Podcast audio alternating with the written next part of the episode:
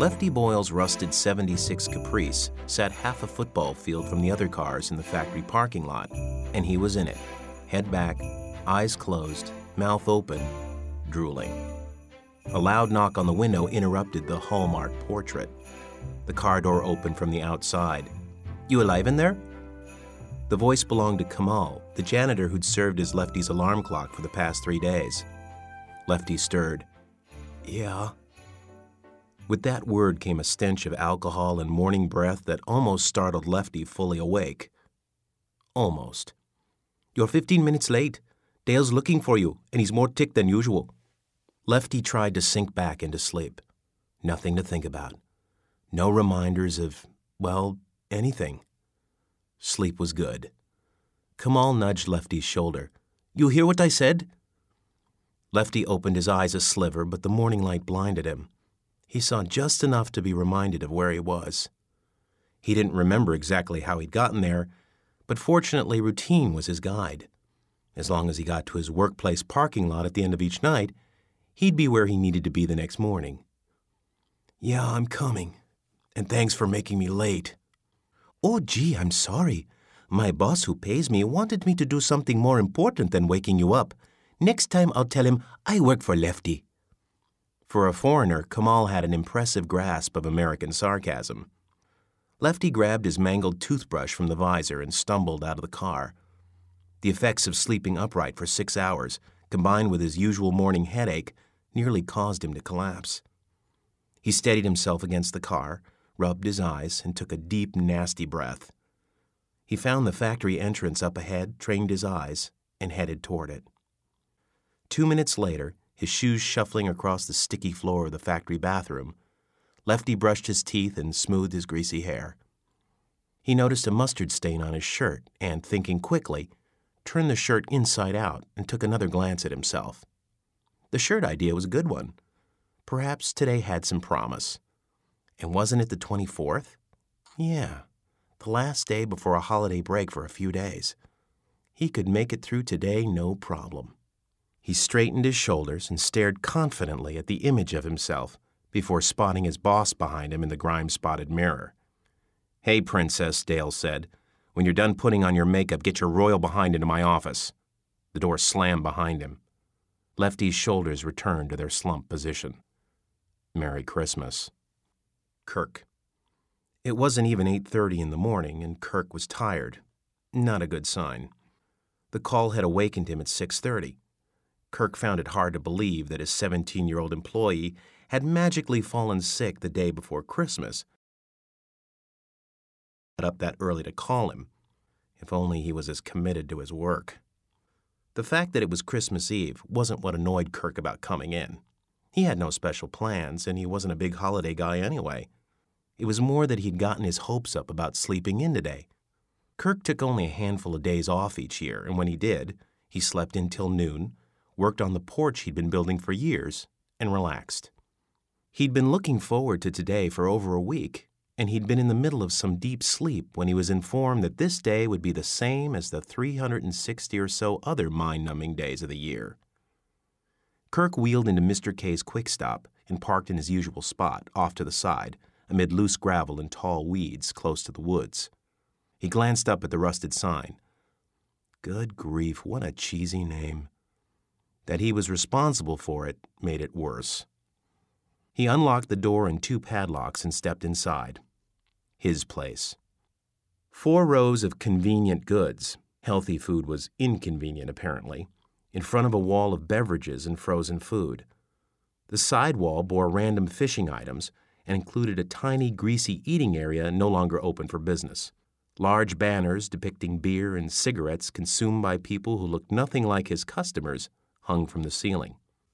For most gas stations of this ilk, opening meant turning on the pumps, the cash register, and the food machines. But try as he might, Kirk couldn't break the routine he'd started when he first bought the place and actually gave a rip. Toilet scrubbed, garbage emptied, soap dispenser filled, paper towel and napkin canisters loaded, merchandise organized. And of course, brewing the gourmet coffee. He knew that offering gourmet coffee at a place like this was akin to offering a filet mignon at a hot dog stand.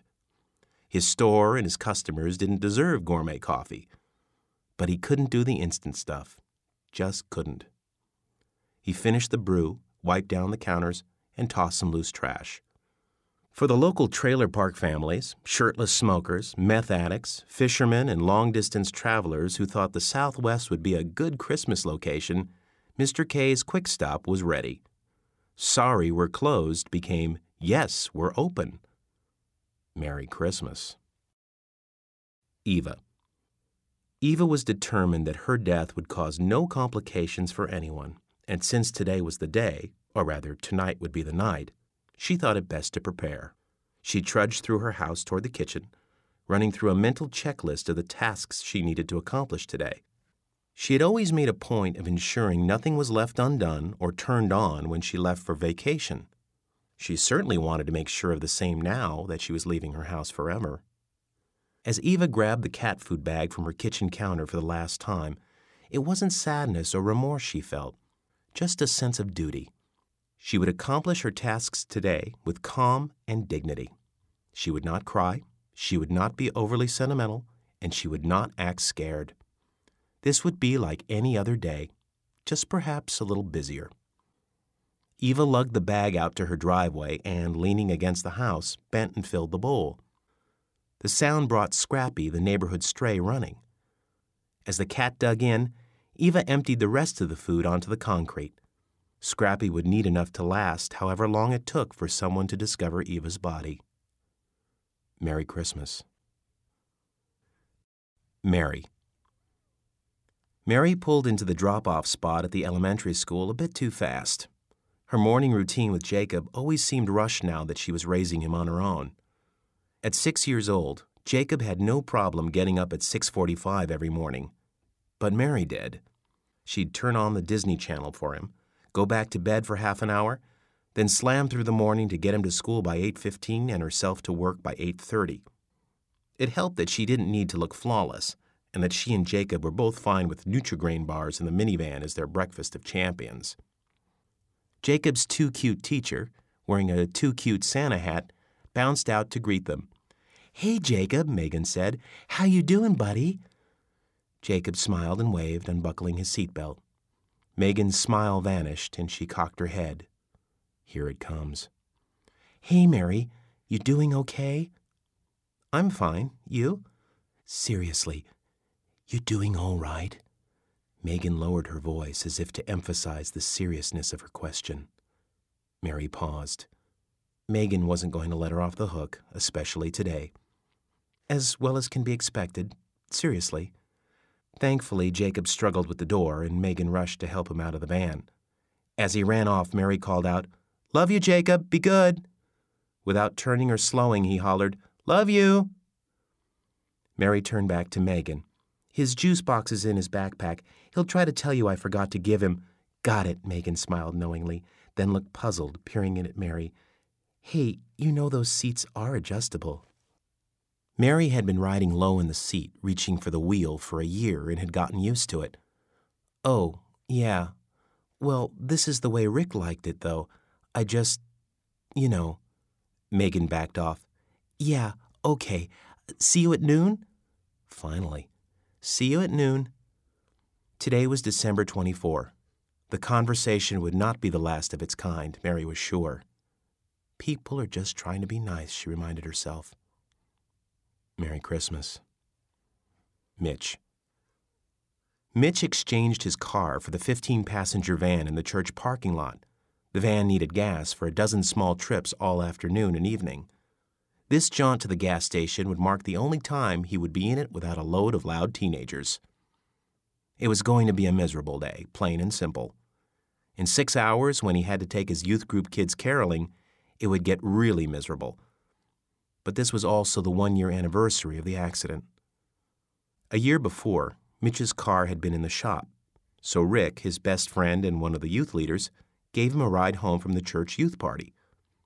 The drunk driver never slowed as he raced through the intersection and rammed the driver's side of Rick's car. Mitch suffered cracked ribs and a separated shoulder when Rick's body drove him into the passenger door. Mitch had needed a sling and bandages. Rick had needed epic emergency surgery. A year later, he was still institutionalized. Everything had changed that night. Everything. Rick wasn't really Rick anymore. On the rare days he was settled enough to have a moderately coherent conversation, they had nothing to talk about. Most days, Rick was like a two year old, everything included tantrums, diapers, you name it. Either way, the casualness and shared sense of humor that had defined their friendship were gone, replaced by awkward small talk. Mitch hadn't visited him in weeks. It was too hard, and the visits didn't seem to do much for Rick anyway. Now, as Mitch passed through the same intersection, he got that same chill and couldn't keep from looking both ways repeatedly. He'd passed through it hundreds of times in the past year, but it was always the same. Every time, random details of the accident flashed in his mind the screaming of a woman bystander, the blood pooling in Mitch's lap, the flashing lights of half a dozen cop cars and ambulances. Every time he shuddered and felt weak because of his reaction. The fact that the accident had taken place on Christmas Eve made forgetting or ignoring the one year anniversary impossible even if he had wanted to. Eventually, Christmas Eves might feel normal again, but so far, this one wasn't looking good. Merry Christmas.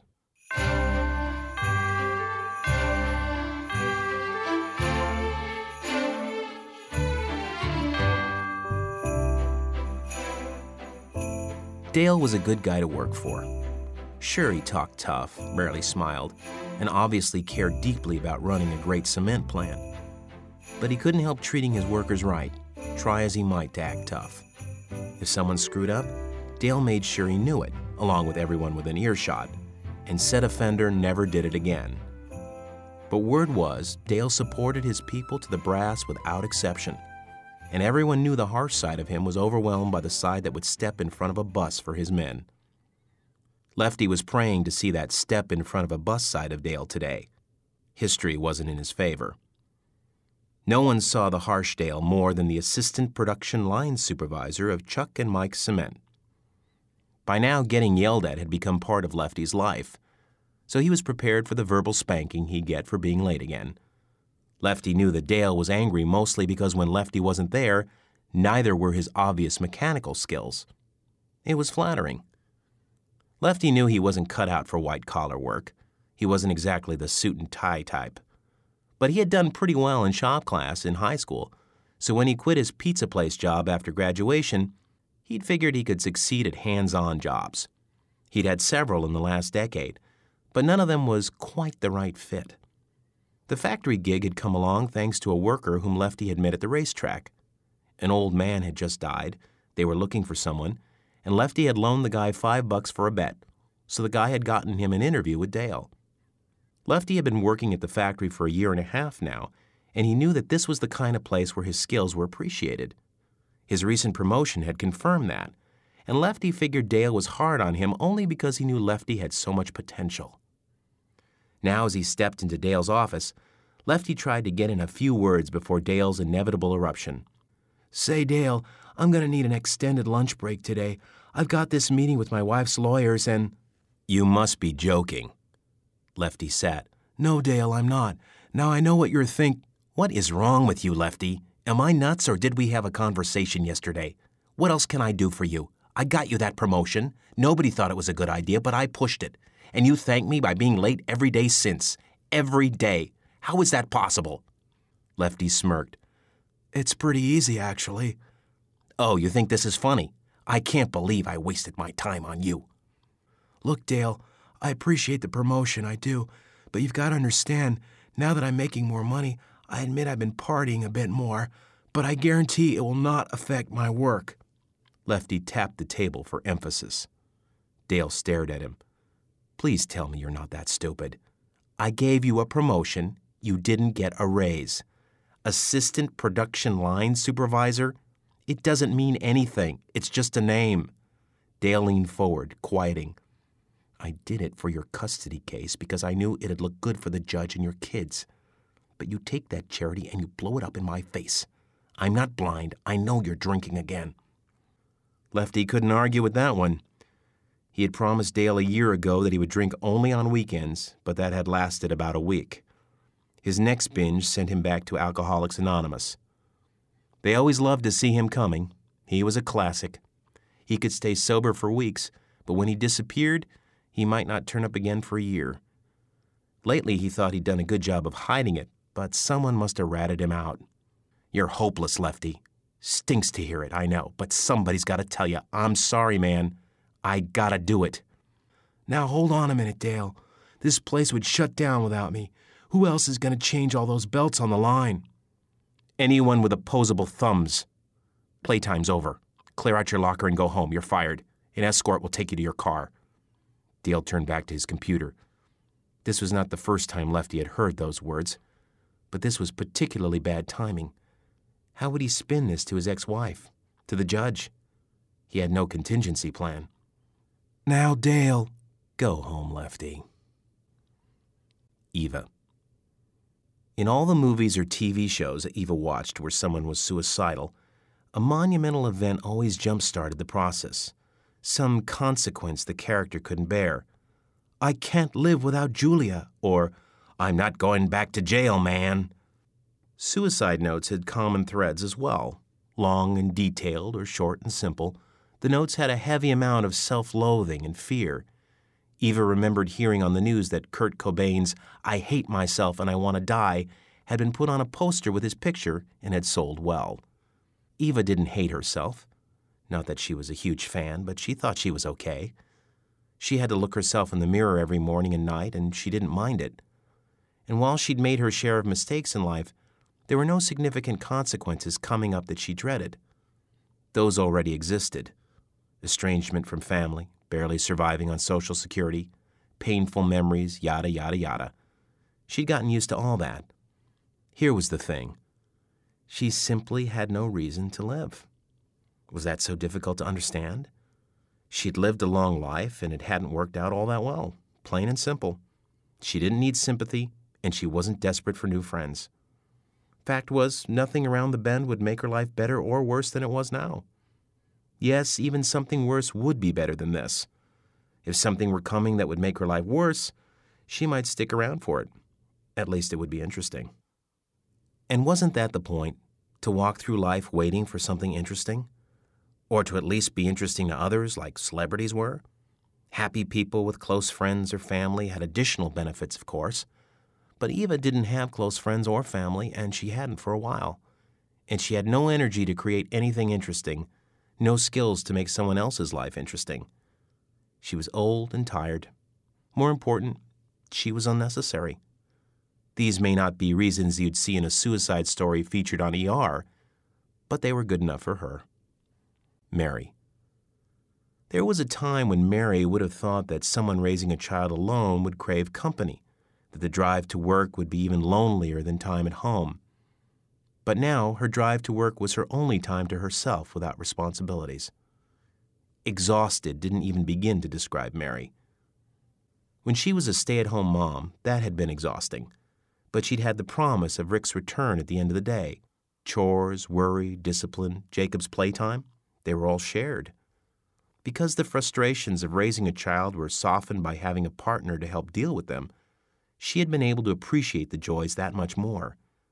She loved being a full time mother, and even when the days were long, there was still adult conversation, cuddling, or sex to look forward to. No longer. Mary adored Jacob. She not only loved him, but she also genuinely liked him. Not all parents can say that about their kids. He was smart and gentle, not unlike his father. And at the end of her workday, she drove way too fast to go pick him up from school because she ached to see him. Twice during the last year, she'd been caught speeding on her way to pick him up. But Mary's life was consumed with responsibility and effort, and Jacob represented the biggest chunk of that. While driving to work, she knew he was taken care of and would be for the next seven hours. She could relax. Whenever Mary had driven by herself before December 24 of last year, she'd used the first few minutes to pray. She was a big fan of talk radio and her instinct was to turn it on the moment she started the car. But she resolved that her reach for the dial would be her reminder to pray, and she'd held to it.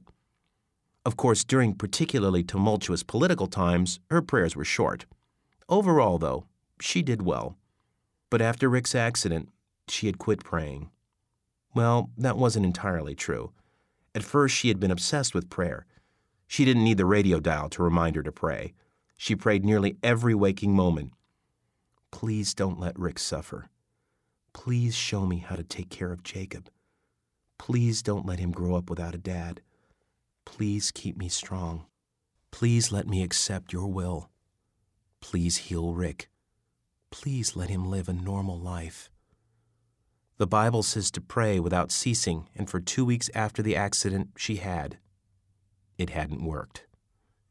Mary didn't have any interest in talk radio anymore, so the car stayed silent, and Mary was no longer a praying woman. Mitch.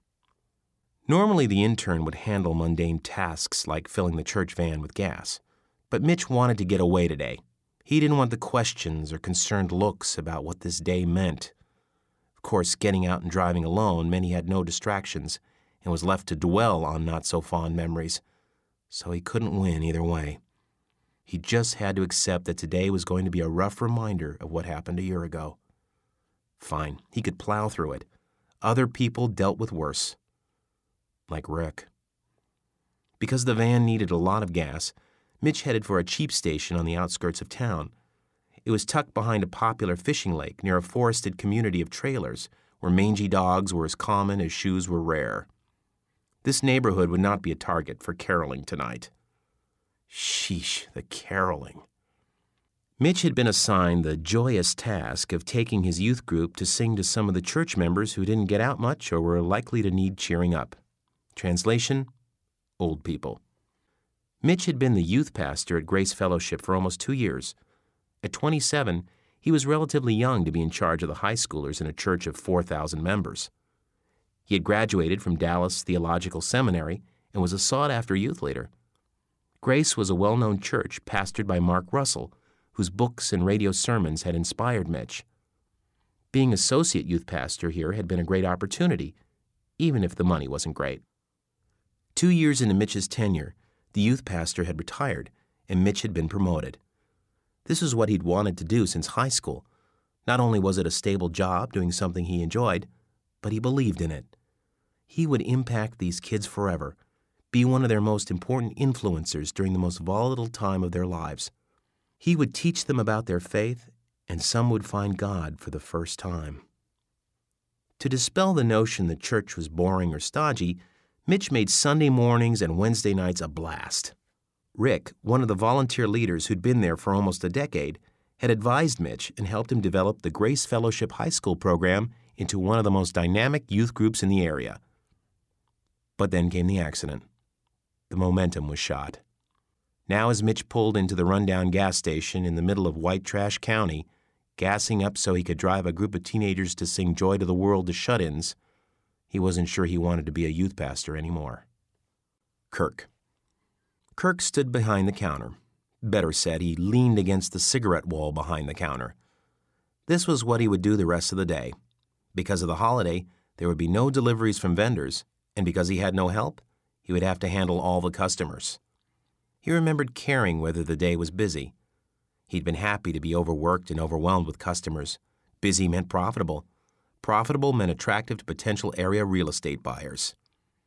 Now it didn't matter. He was stuck with the station for the rest of his life.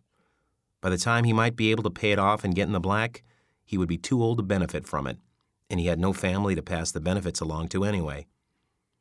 Daily sales hadn't fluctuated more than a $100 in the eight years Kirk had owned the place. Sure, gas prices made a difference in raw numbers, but not in profit. Mr. K's made most of its money from the convenience items anyway, particularly cigarettes and lotto tickets. He didn't offer premium gasoline, because his customers didn't care. People came to Mr. K's for cheap fuel and other vices. The annoying door chime signaled the first customer. The guy shuffled in and tossed a wrinkled 20 on the counter. Pump one. He shuffled out. The morning crowd was always the quickest and quietest. They weren't the locals. The locals weren't up this early. These were fishing tourists or laborers on their way to blue collar jobs. Gas, maybe coffee and cigarettes was all they wanted. Most were uninterested in chit chat or even eye contact. That was fine with Kirk. Kirk turned the pump one key and settled back into his spot before noticing a box of canned cranberries he'd forgotten to shelve sitting under the counter. He'd special ordered them for Christmas. No big deal, just something different. He began setting the cans next to the register.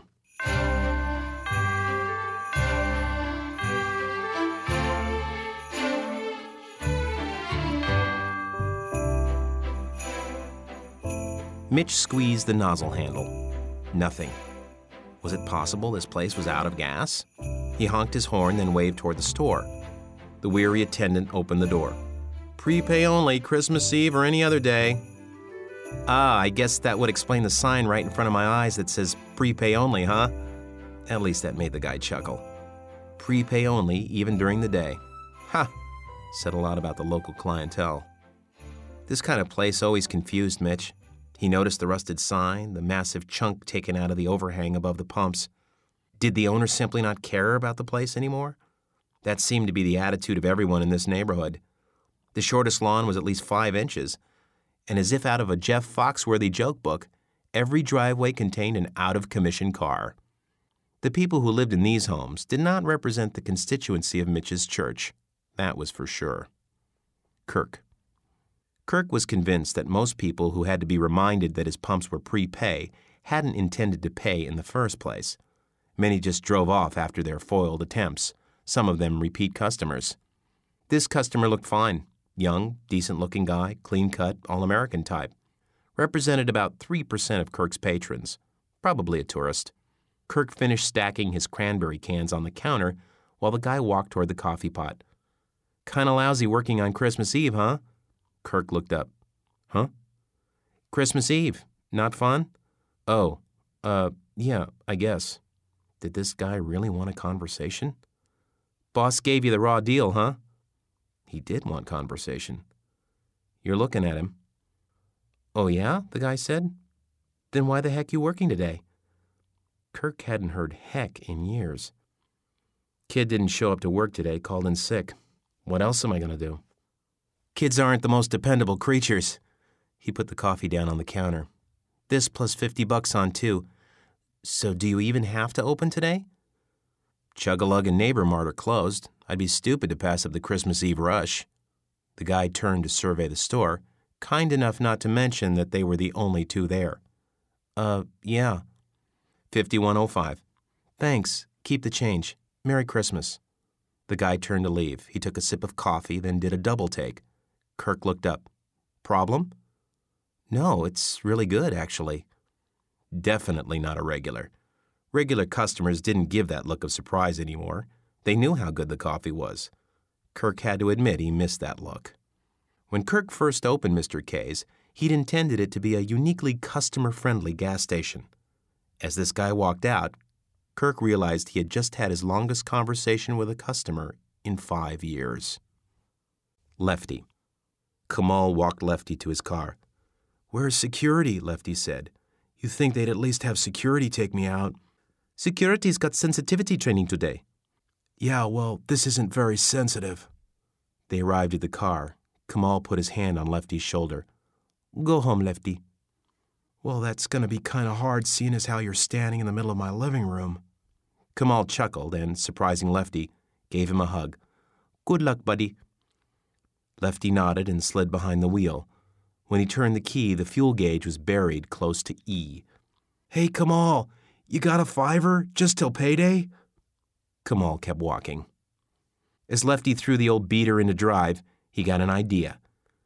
There weren't too many ways he could exact revenge on Dale for the firing, but he could make a statement by stealing something from the factory before he went on his way.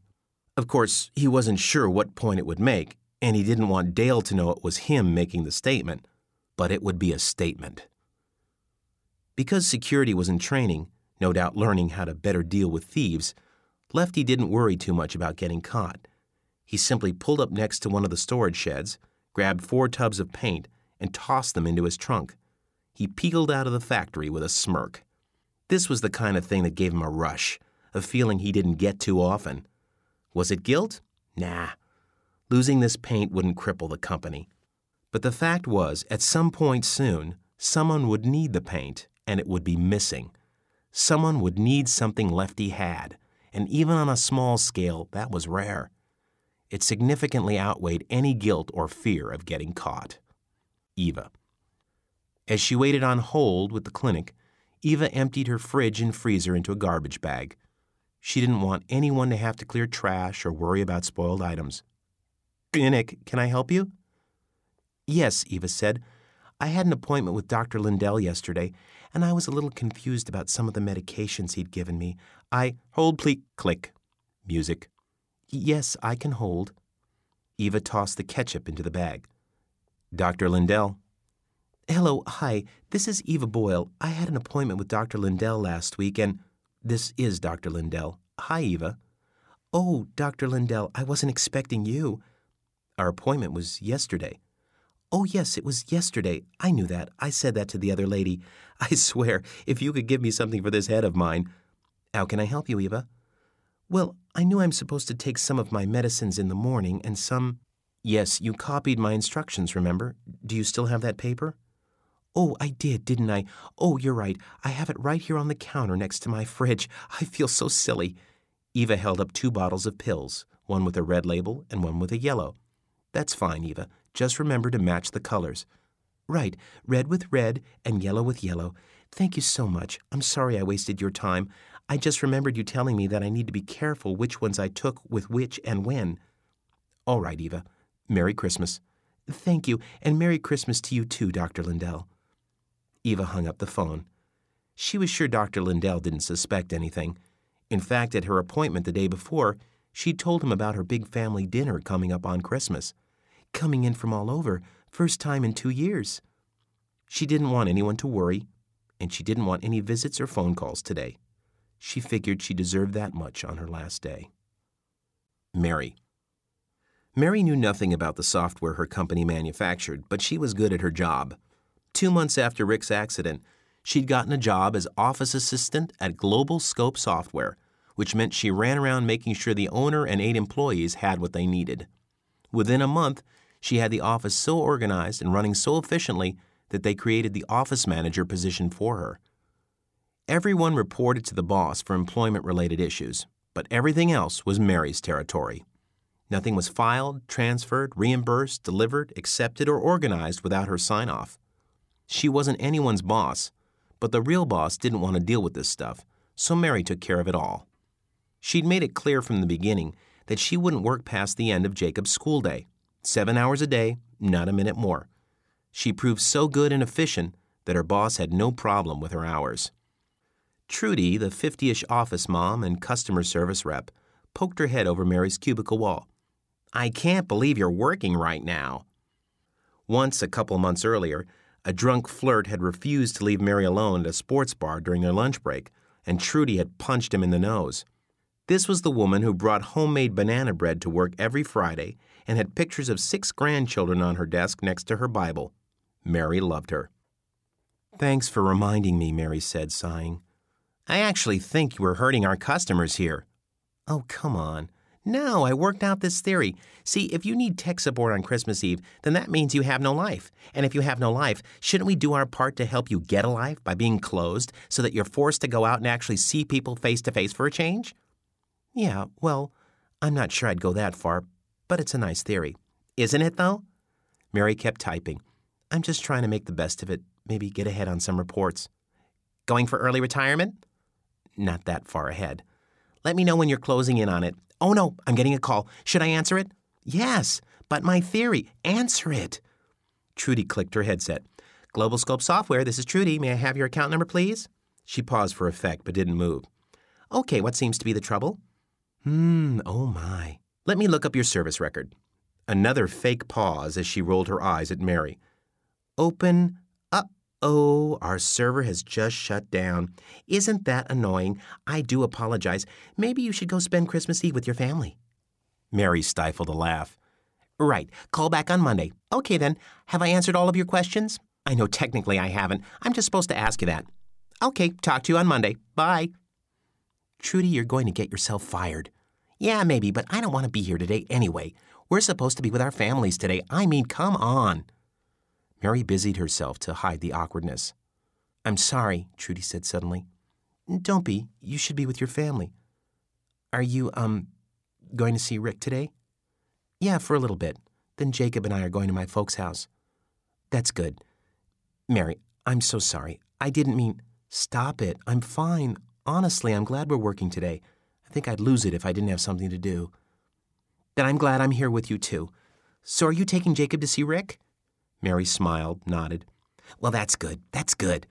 Oh, you are kidding me. I'm getting another call. What is wrong with these people?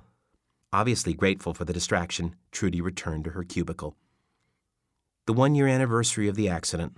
Everyone knew it, and their efforts to put on happy faces were as unending as they were frustrating. Why is it that when someone suffers a tragedy, they have to work so hard to keep everyone else from feeling awkward?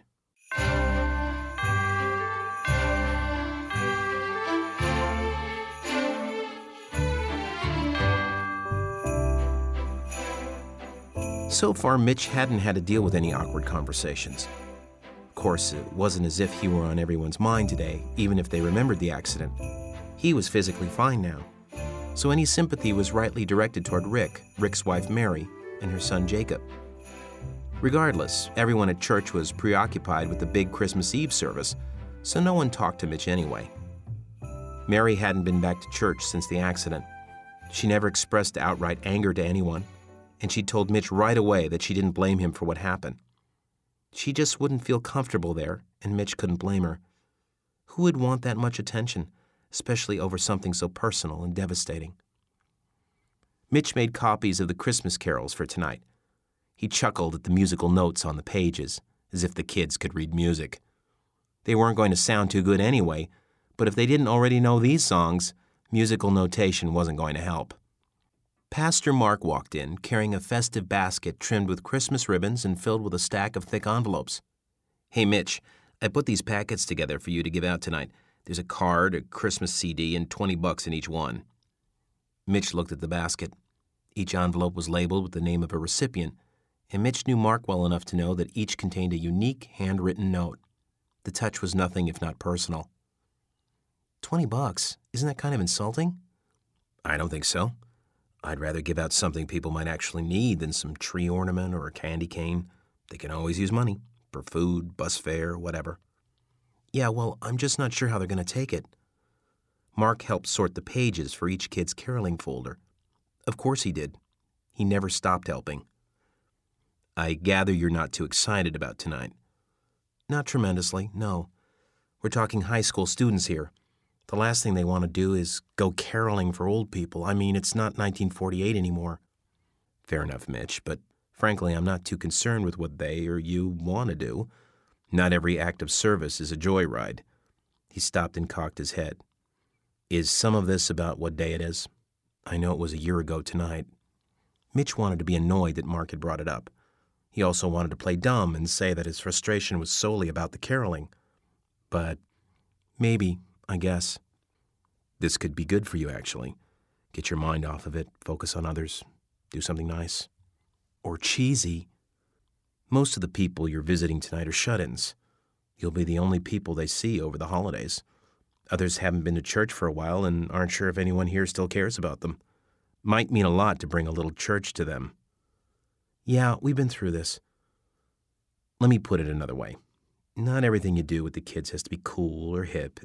It's good for them to just do some ministry once in a while. But you know, kids are fickle. These kids haven't all decided if I'm worth listening to anyway, and this is the kind of thing that could push them over the line.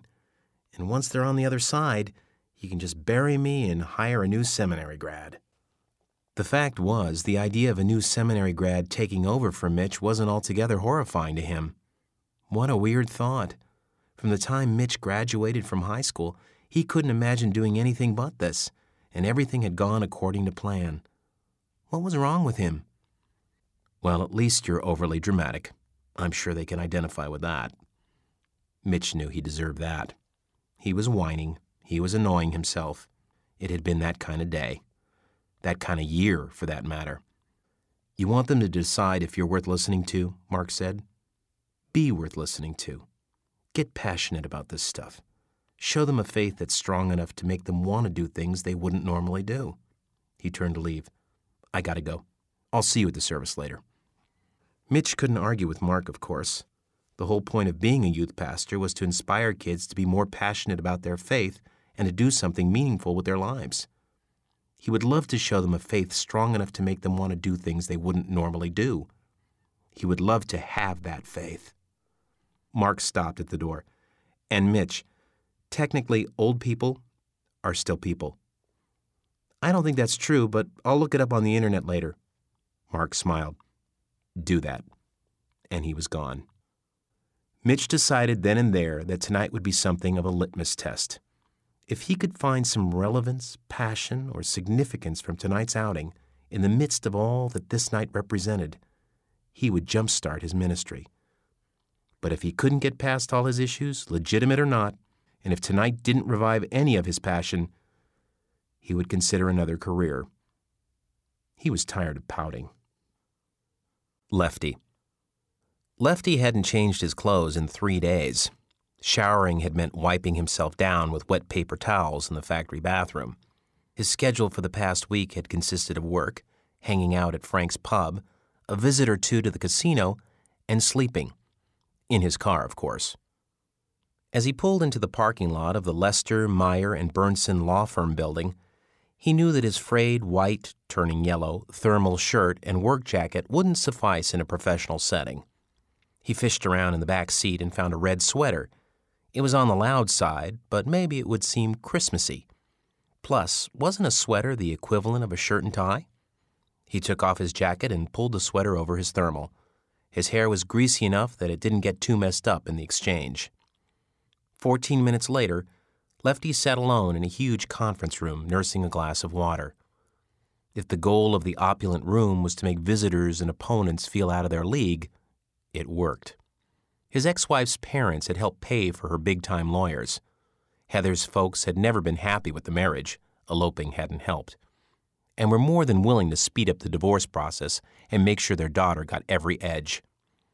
Finally, two men and a woman in tailored suits bustled in. You're Lucial, right? The middle aged man hurried toward Lefty and handed him a business card. Lefty started to stand. Don't get up. I'm Gordon Lester. I'll be working with Samantha Lewis, representing your ex wife from here on out. I know you two have met, and this is Greg, our file clerk. Samantha, on her cell phone, nodded at Lefty. Greg laid out all their materials on the conference table. No one made eye contact. Lefty took a sip. Lefty. Gordon looked up. Excuse me? Everyone calls me Lefty. Samantha rolled her eyes and covered the receiver. His nickname. Cute as it is, Lucial, we won't be using that today. I'm sure you understand. She whispered something into the phone and snapped it shut. Greg pressed a button on a digital recorder on the table and mouthed, We are recording, circling his finger to illustrate. It's just that everyone calls me Lefty. Lefty leaned in toward the mic. Lefty, for the record. Of course they. I'm a lefty too, Gordon interrupted Samantha. Born that way. Silence. Lefty continued. It's weird, though, on account I'm not even left handed. Gordon looked around. Where's your representation? Um, I. My lawyer and I don't see eye to eye on things anymore. Anyway, everyone's called me Lefty since I was a kid because we were pretty poor and. You don't have a lawyer? Right. So since we didn't have much money, if I wanted to play ball, I had to use my brother's left handed baseball glove. So I wasn't any good because of that. But the other kids didn't know that I was right handed. They just thought that, well, they just thought that I wasn't any good. Samantha smirked. Oh, righty. Greg, we need mochas. The file clerk hustled out. Gordon leaned in and looked intently at Lefty. Sir, you realize that you have the right to have legal representation with you, and since you've chosen not to have counsel present, you waive all rights to such protection as would be provided by state statutes regarding said representation. Lefty stared at him. Samantha spoke slowly. You're okay with not having a lawyer here?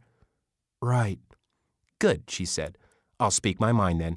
I advise the court against this. I think you're a terrible father, and I think what Miss Lewis is getting at, Gordon said, is that this agreement is tenuous at best. We know it, your ex wife knows it, and it's important that you know it too.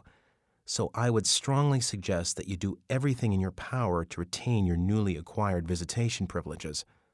You realize this will require some um, lifestyle changes. I just got a promotion. I'll be getting a much nicer place real soon. Maybe we should just fill out this paperwork and be done. We just need to verify a few things and get some signatures. Are you still at 4742 Olcott Avenue? Um, Lefty leaned into the mic. No. What's your current address? Well, it's kind of complicated. See, I've got this landlord. He's like a real Nazi landlord, and he wouldn't let me slide for a few weeks, so. Lefty looked up. They were staring at him. Apparently, following Samantha's example, Gordon spoke slowly.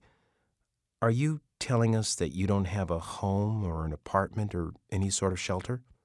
No, I have shelter. I just don't have an address at the moment. Samantha chuckled.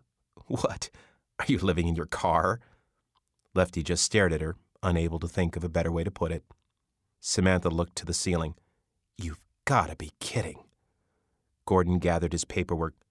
Lucial, no court in the world is going to grant visitation rights to someone who is homeless. We can't go through with this today. He stood to leave. No, you have to. The court said I'd have visitation. Now that's a done deal. Samantha turned to yell for Greg just as the clerk walked in and set down the mochas. She spoke quickly. Call Sobel's courtroom and get a new hearing, whatever it takes. Greg hustled off again, and Gordon and Samantha turned to follow him. Please. Somehow the desperation in Lefty's voice stopped the lawyers, and they turned to face him. My kids should see me. I'm going to get a new place as soon as I get a new job. I. Samantha stepped forward. A new job? You said you just got a raise, Gordon said, wincing. Lefty sighed. It's complicated. I did get a promotion, but I got fired right after that. I'm sorry, but we're required to report the information you've just given us to the court. We'll contact you when a new hearing is set up. But can I see my kids until then? I'm afraid that can't happen. I'm sorry. Try to have a good day. And they were gone. Lefty had never been a good father. He knew that. He was never abusive, at least not physically. His drinking had never made him violent, just sullen and distant. But with parenting, he simply had no idea what he was doing. Even now, if he could get the one weekend a month visits the court had awarded him, he wasn't sure what he would do with the kids. But it was something he was desperate to work on. What else did he have? He hadn't done well as a full time father, but he was sure he could handle a few days a month. Jordan and Katie actually liked him. When he wasn't drinking, he could be fun, and he wasn't going to drink around the kids ever again. Maybe he wasn't the wisest, most structured father in the world, but at least he wasn't his own dad, an abusive waste who unfortunately hadn't died until Lefty was an adult. And now it didn't matter. These elitist jerks were going to take away his chance to correct a few things in his life. He stood and turned off the digital recorder. The lawyers had left a small stack of folders that looked important lying on the table. He stared at the folders, then shoved them onto the floor, scattering the papers. It wasn't revenge on an epic scale, but it was something. As Lefty collected himself, Greg, the snot nosed file clerk, returned. He saw the papers on the floor, looked at Lefty, and snorted. He gathered them into a pile, grabbed the recorder, and walked out, chuckling.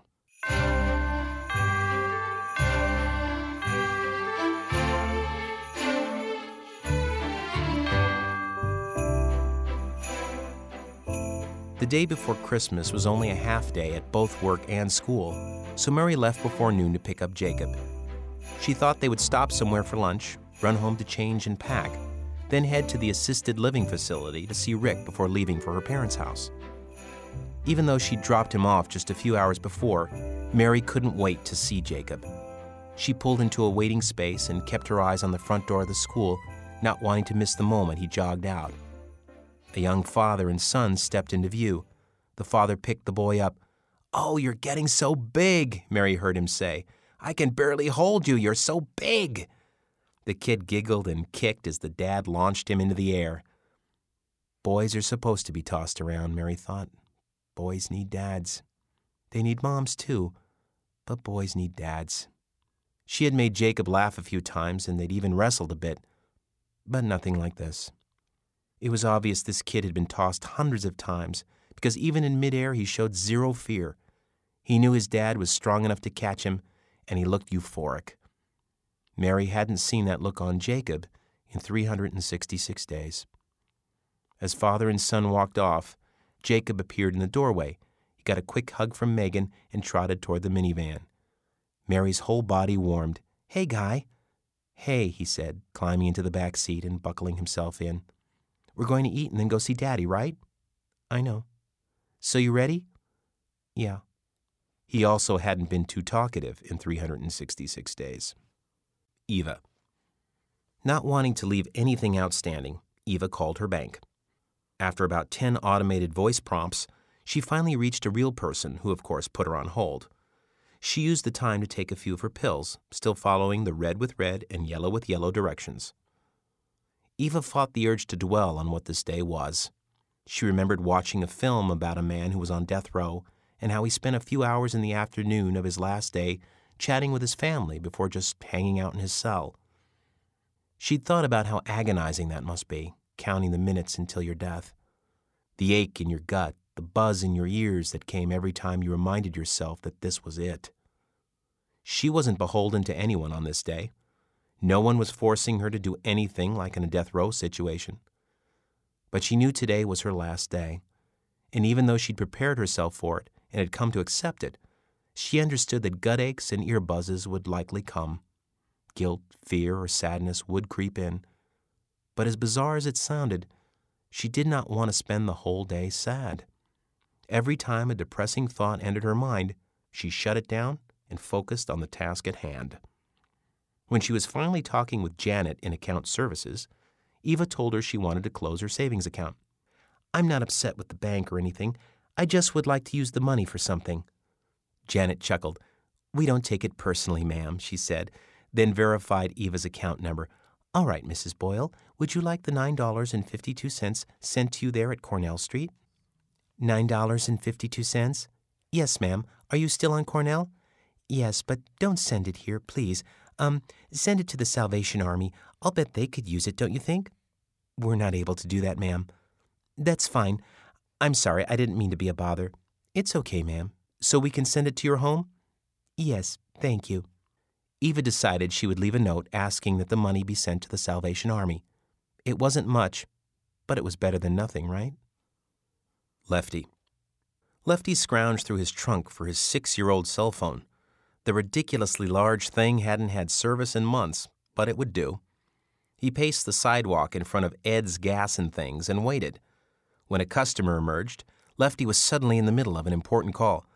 Yes, sir, that item is on back order right now, but we'll get it out to you as soon as we can. Hello? Hello? Oh man, stupid phone!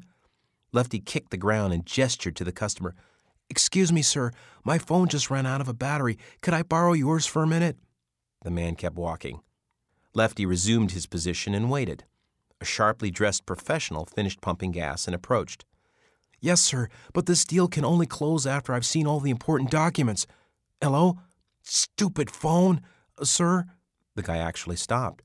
Sorry to bother you, but I'm in the middle of closing a huge deal. Could I borrow your phone a minute, please? What happened to your phone? Professional said, reaching for Lefty's. Uh, it just hasn't been the same since I dropped it on my boat. Your boat? Yes, sir. What is this thing? You were using this just now? Yes, very important business call. Could I please use yours? I guess, but just for a minute. I've got a two o'clock. Oh, hey, me too. Thanks. Lefty dialed the high tech phone and took a few steps away. Heather, it's me, Lefty. I know it's you, Lefty. What's this number? A friend, whatever. Lefty knew better than to call her collect. How'd the meeting go? Don't act like you don't know. Your tack dog screwed me over again. I knew this was going to happen. What are you talking about? All you had to do was sign the papers. That's what the court said, but you're. What little sense Lefty had left kept him from using the language he wanted to. Your jerk lawyers wouldn't let me. They said we had to set up another meeting with the judge. I'm telling you, Heather, I'm getting sick and tired of this. Lefty checked his tongue again. This stuff. Lefty, I honestly don't know what you're talking about. Why wouldn't they let you sign the papers? Because you and your new boyfriend don't want me to see the kids. Heather spoke slowly. You know that's not true as long as you're sober. We've been through this. Besides, it doesn't matter what I want. The judge said you can see them, so you can see them. Tell that to your lawyers! Lefty was at full volume. Professional shuffled, looking antsy. Lefty, would you please calm down and tell me what happened? This was the tone of voice that Lefty hated, the one that dripped with parental condescension. Heather had been 25 when she married Lefty, who was seven years older. She was upper middle class from a respected family. Dad was a doctor and an elder at Grace Fellowship. Mom was a college professor. Lefty knew he represented her rejection of that life, and he was proud of it. Now she sounded like one of them, and nothing he could say seemed to shake her out of that state. All I know is that they say since I don't have an apartment, I don't get to see the kids. Professional stepped in. Excuse me, but I need my phone back. Lefty raised a hand. Just one minute, friend. Thanks. Heather sighed. What happened to your apartment? I don't want to talk about that now, so just lay off it. Whatever. What else did they say? They said I couldn't see the kids. How many times do I have to say that? Professional had clearly heard enough. Excuse me, but I really have to go. Just back off a minute, buddy, okay? I told you this is a very important business call. The guy backed away and entered the store.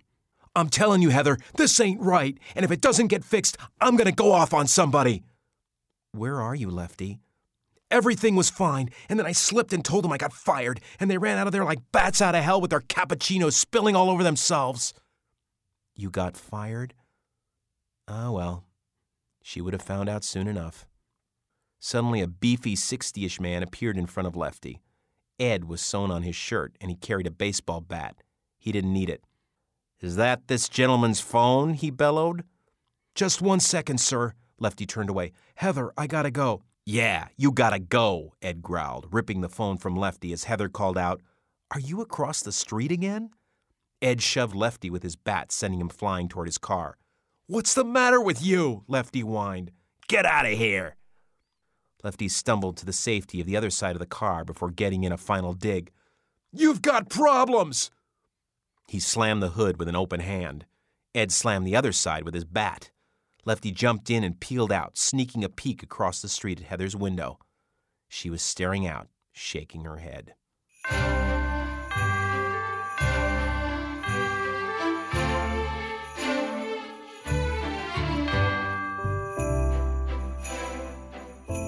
It had been a mistake to open the station today.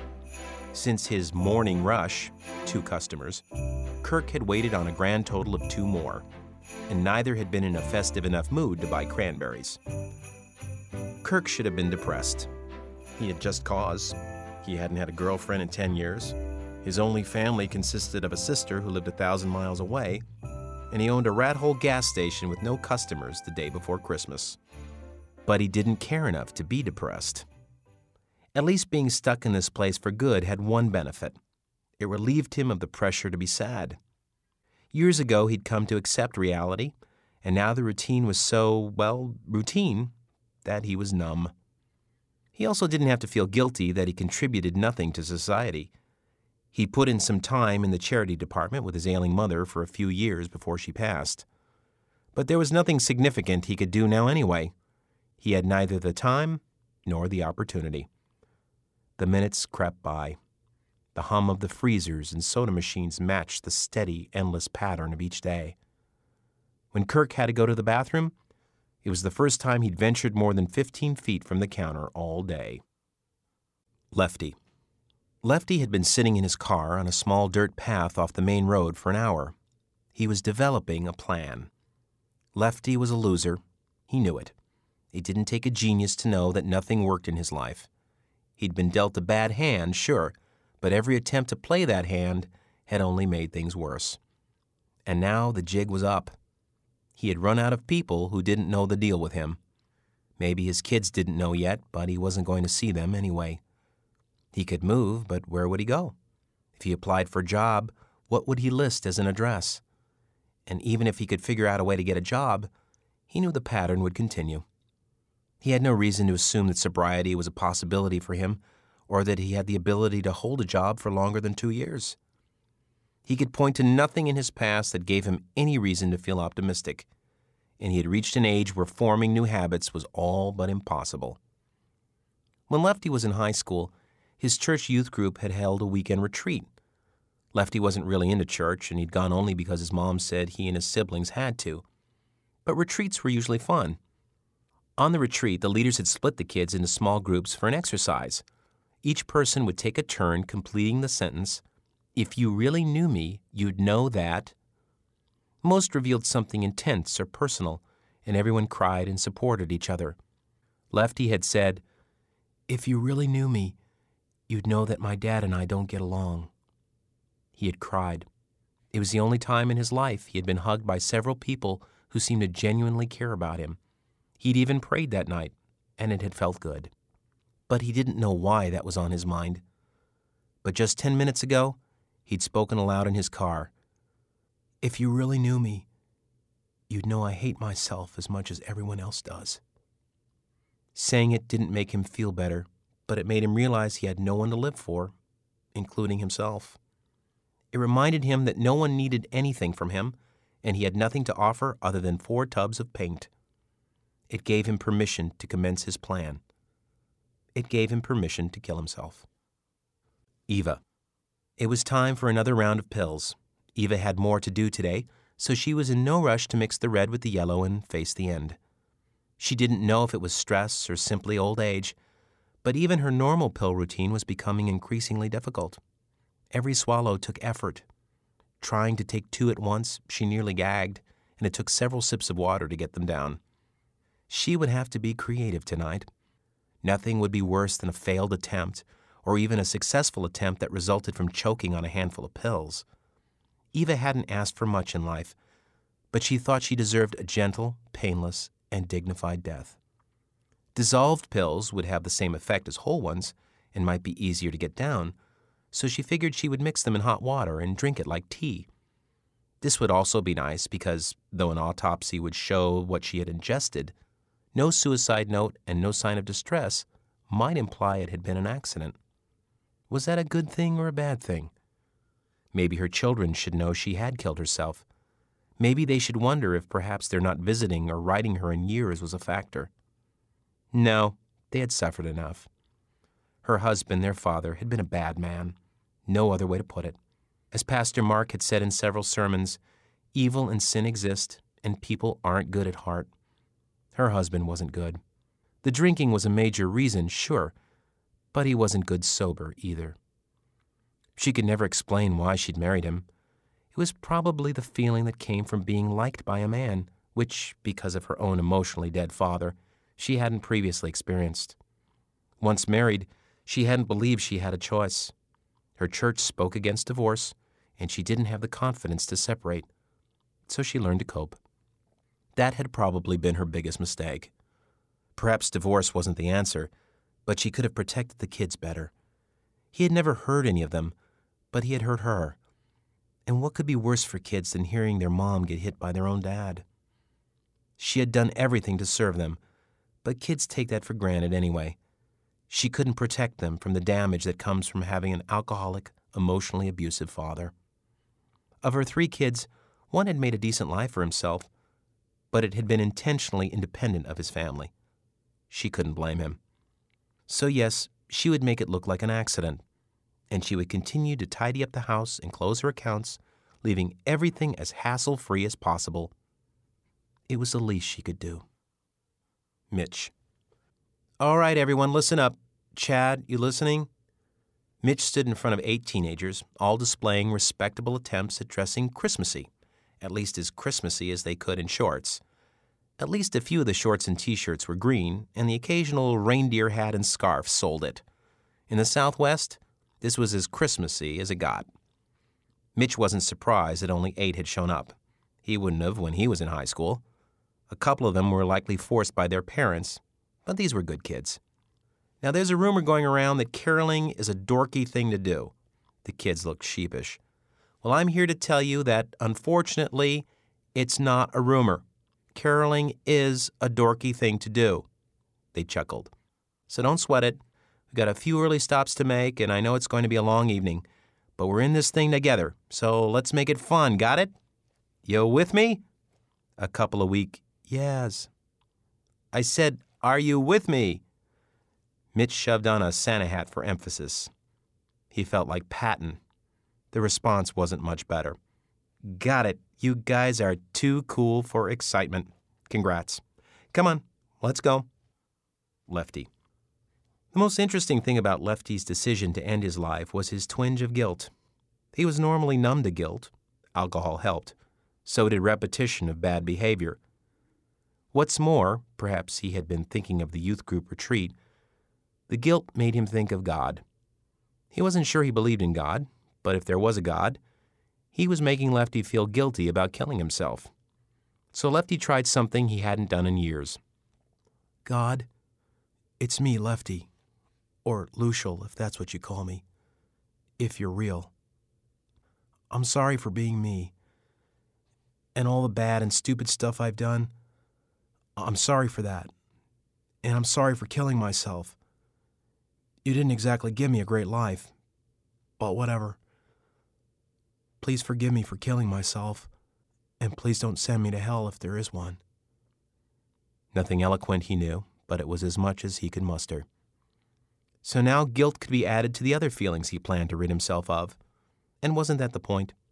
To escape from all the. from everything?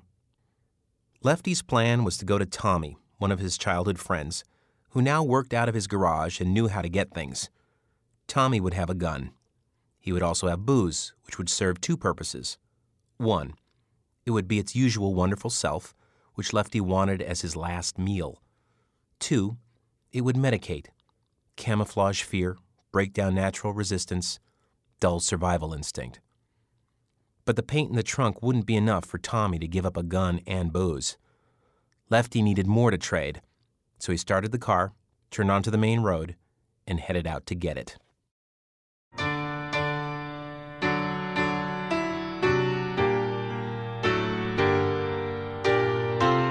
Continue, please insert the next CD.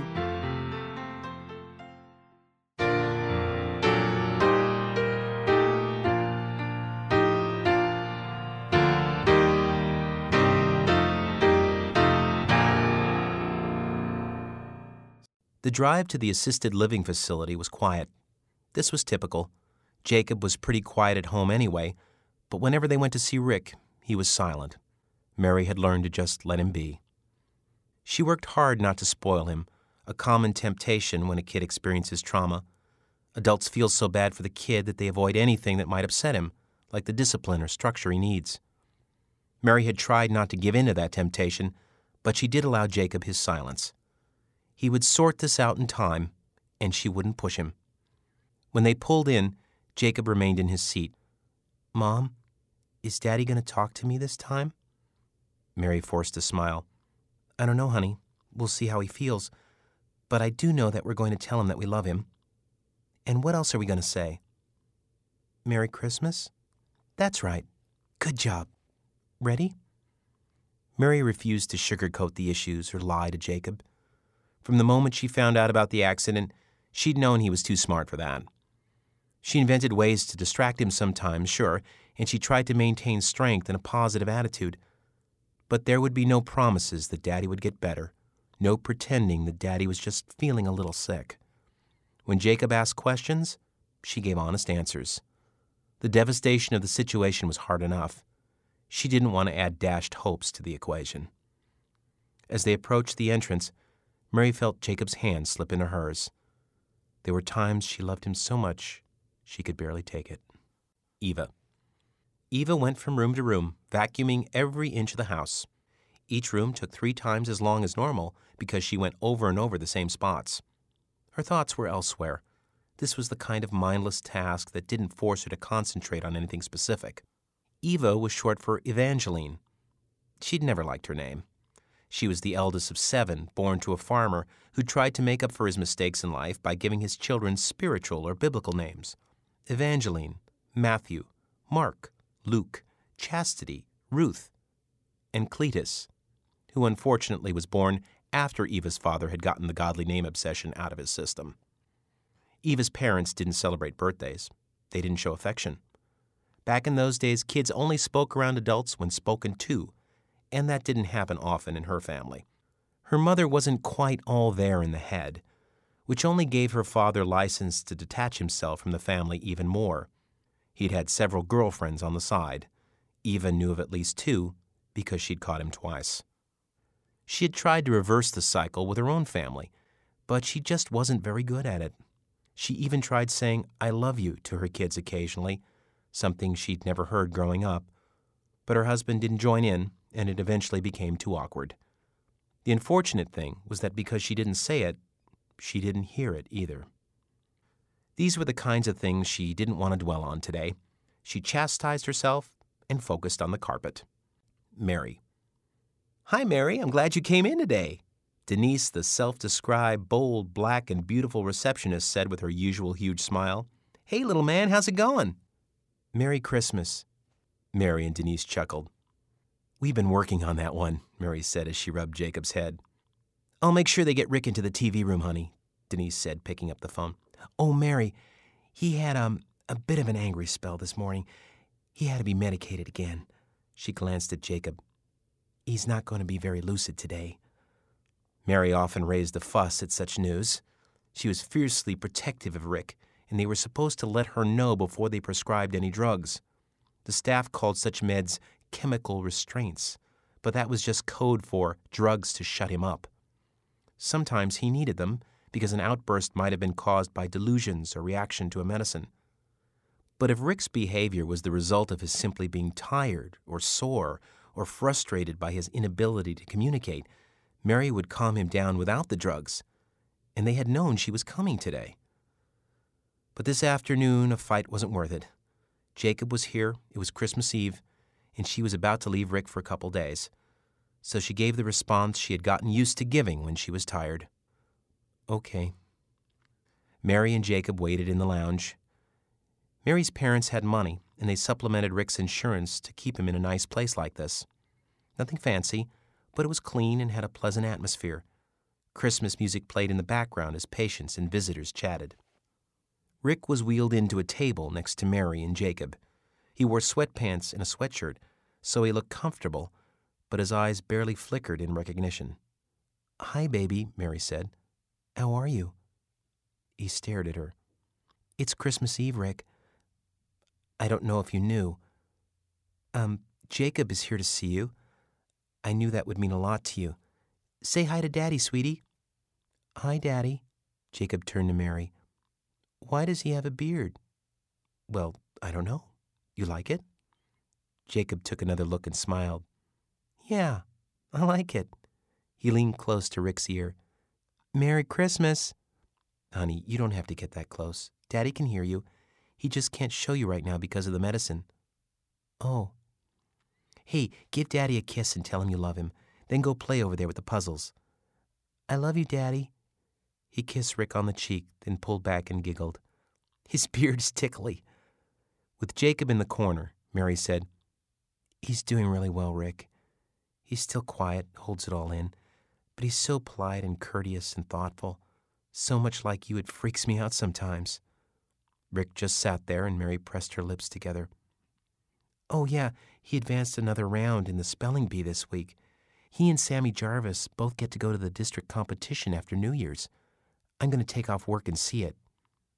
Rick maintained her gaze, but didn't respond. Mary hung her head and sighed.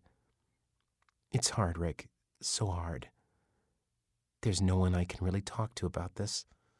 No one knows what to say, and then I feel weird because I know they're uncomfortable. For the first time in my life, I feel alone. And I don't even know where God is in all this, you know? I'm just so numb right now. I can't even cry anymore. She looked deep in his eyes. I need help, Rick. She gently wiped saliva from his chin. I sure wish they wouldn't dope you up so much. This just isn't you. Mary glanced at the clock on the wall. Well, we've got to get going. We're making the drive to my parents tonight. We'll be back in two days and we'll spend the whole day here, okay? She stared at him, then suddenly grabbed his arm. Please come back, she whispered. I love you so much. Merry Christmas. She kissed him and smiled. Jacob was right. Rick's beard tickled her. An orderly wheeled Rick back to his room. Mary needed a moment to herself, so she told Jacob he had two more minutes, then moved into the empty hallway. She was so tired of this. This was not how Christmas Eve was supposed to be celebrated, and there was nothing she could do about it. Ironic, she thought. Most marriages in crisis still had hope if both parties were willing to work on it. She and Rick had a significant communication problem, a morbid understatement, but true. They were both willing to fix it, but they couldn't. The vitality of their marriage was in the hands of modern medicine and the supernatural, and neither was doing much. Mary! Startled, she looked up to see Mitch and a few kids from his youth group lounging in the lobby. Mitch had been Rick's best friend until the accident had changed everything. She knew he still loved Rick, but it obviously drove Mitch nuts that he couldn't do anything to help. Mary loved Mitch, and she hated that they couldn't have a normal conversation anymore. Each reminded the other of the accident, and hard as they tried, they could never ignore the elephant in the room. Hey, Mary, I thought I might see you here. Yeah, he needs me here. I think. Have you seen him lately? Mitch. From early on, every time Mitch saw Mary, she asked if he'd seen Rick lately or when he would see him next. But after a while, seeing him had just gotten too hard. Couldn't she understand that? What a ridiculous question. Of course she could understand it. It must be immeasurably harder for her than for Mitch. Uh, not exactly. I, uh, have a pretty full schedule now with the high schoolers and all. I do need to find some time to stop by. I just. He needs to see people, Mitch. People who love him. I know it might be awkward, but it's so good for him. Mitch couldn't miss the desperation in her eyes. Man, no wonder Rick always talked about how great his marriage was. Her love for him was fierce. I know, Mary, you're totally right. Jacob emerged from the lounge and Mitch grinned, bending to greet him. Hey, tough guy, Merry Christmas. Merry Christmas. Hey, man, I'm going to come by your house sometime soon, okay? Jacob brightened. And go to the swings park? Yeah, that's right. We love the swings, don't we? Yeah. Mitch felt like a jerk. Why didn't he spend more time with them? Too busy to give his best friend's son a male presence in his life? He stood. I'm sorry I haven't been a good friend, Mary. To Rick or to you. I still don't know what to do with all this. It's not an excuse. I'm just saying I'm really sorry. Mary nodded, looked away. Not that I should feel sorry for myself, of course. I was back on my feet a month after the accident. You're the one who got the bad deal. You got a bad deal too, Mitch. I know how close you were. Yeah, but I'm not stuck in a. You know, I'm going to stop talking now. Mary smiled. No, it's okay. I really did get a raw deal on this one, huh? Hey, why don't you come to church tonight? We haven't seen you there since it happened. Tonight might be the right night for it. I can't, Mitch. Come on, I'd make sure no one made it awkward for. I can't, okay? I just can't. Mary reached for Jacob, breaking eye contact. Well, we all love you there. You know that, right? Yeah. Right, Mary? Yes, right, I know. She looked at Mitch pointedly. Does everyone still love Rick? Ugh. Their conversations always leaned this direction. She wasn't being totally fair. The church had tried to stay active in her life, and Pastor Mark visited Rick every week. But she wasn't being totally unfair either. It was awkward, plain and simple, and few were good at handling it. He certainly wasn't. But that was no excuse. They should get better at it. Mary stepped closer. I'm sorry, Mitch. I actually am really glad I saw you. I don't mean to talk like this. Let's please keep in touch, okay? And I know that tonight might be too tough, but please, see him. Mitch nodded. I know. I'm sorry. I know. Merry Christmas, Mitch. She squeezed him tight. Mitch ruffled Jacob's hair before Mary led him away. She turned. Oh, and Rick has a beard now, so if you kiss him, you should know that his beard is tickly. Jacob giggled. Another reason Rick talked about how great his marriage was. They're ready for the carolers in the cafeteria, Denise called out.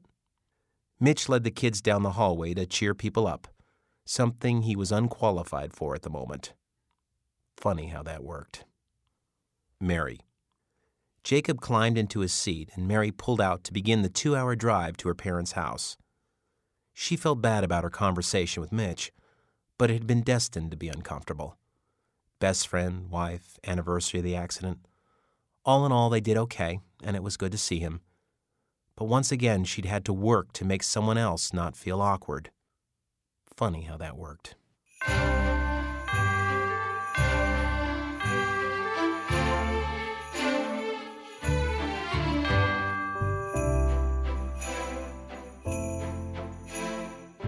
Lefty pressed the intercom button. You shouldn't be here, Lefty, Gary, head of factory security, squawked.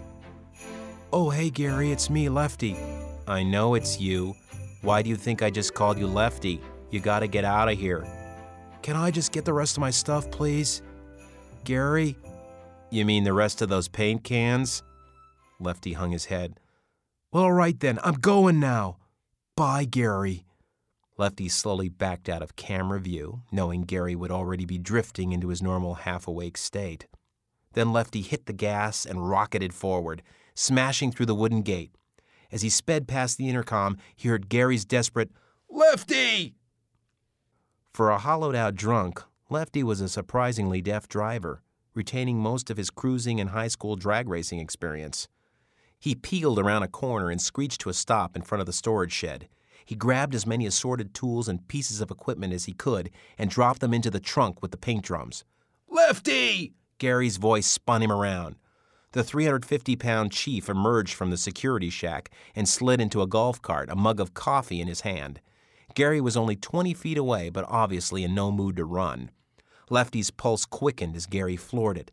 The last thing he needed was to go to jail and prolong his misery. If he could just get out of here and get to Tommy's, he figured he could lie low long enough to get done what he needed to get done. Lefty hopped into his car and took off just as Gary arrived. Lefty, get back here! Gary and the cart quickly grew smaller in Lefty's rearview mirror. Smash! As Lefty was about to turn into the main road, his rear window cracked into a thousand spiderweb strands.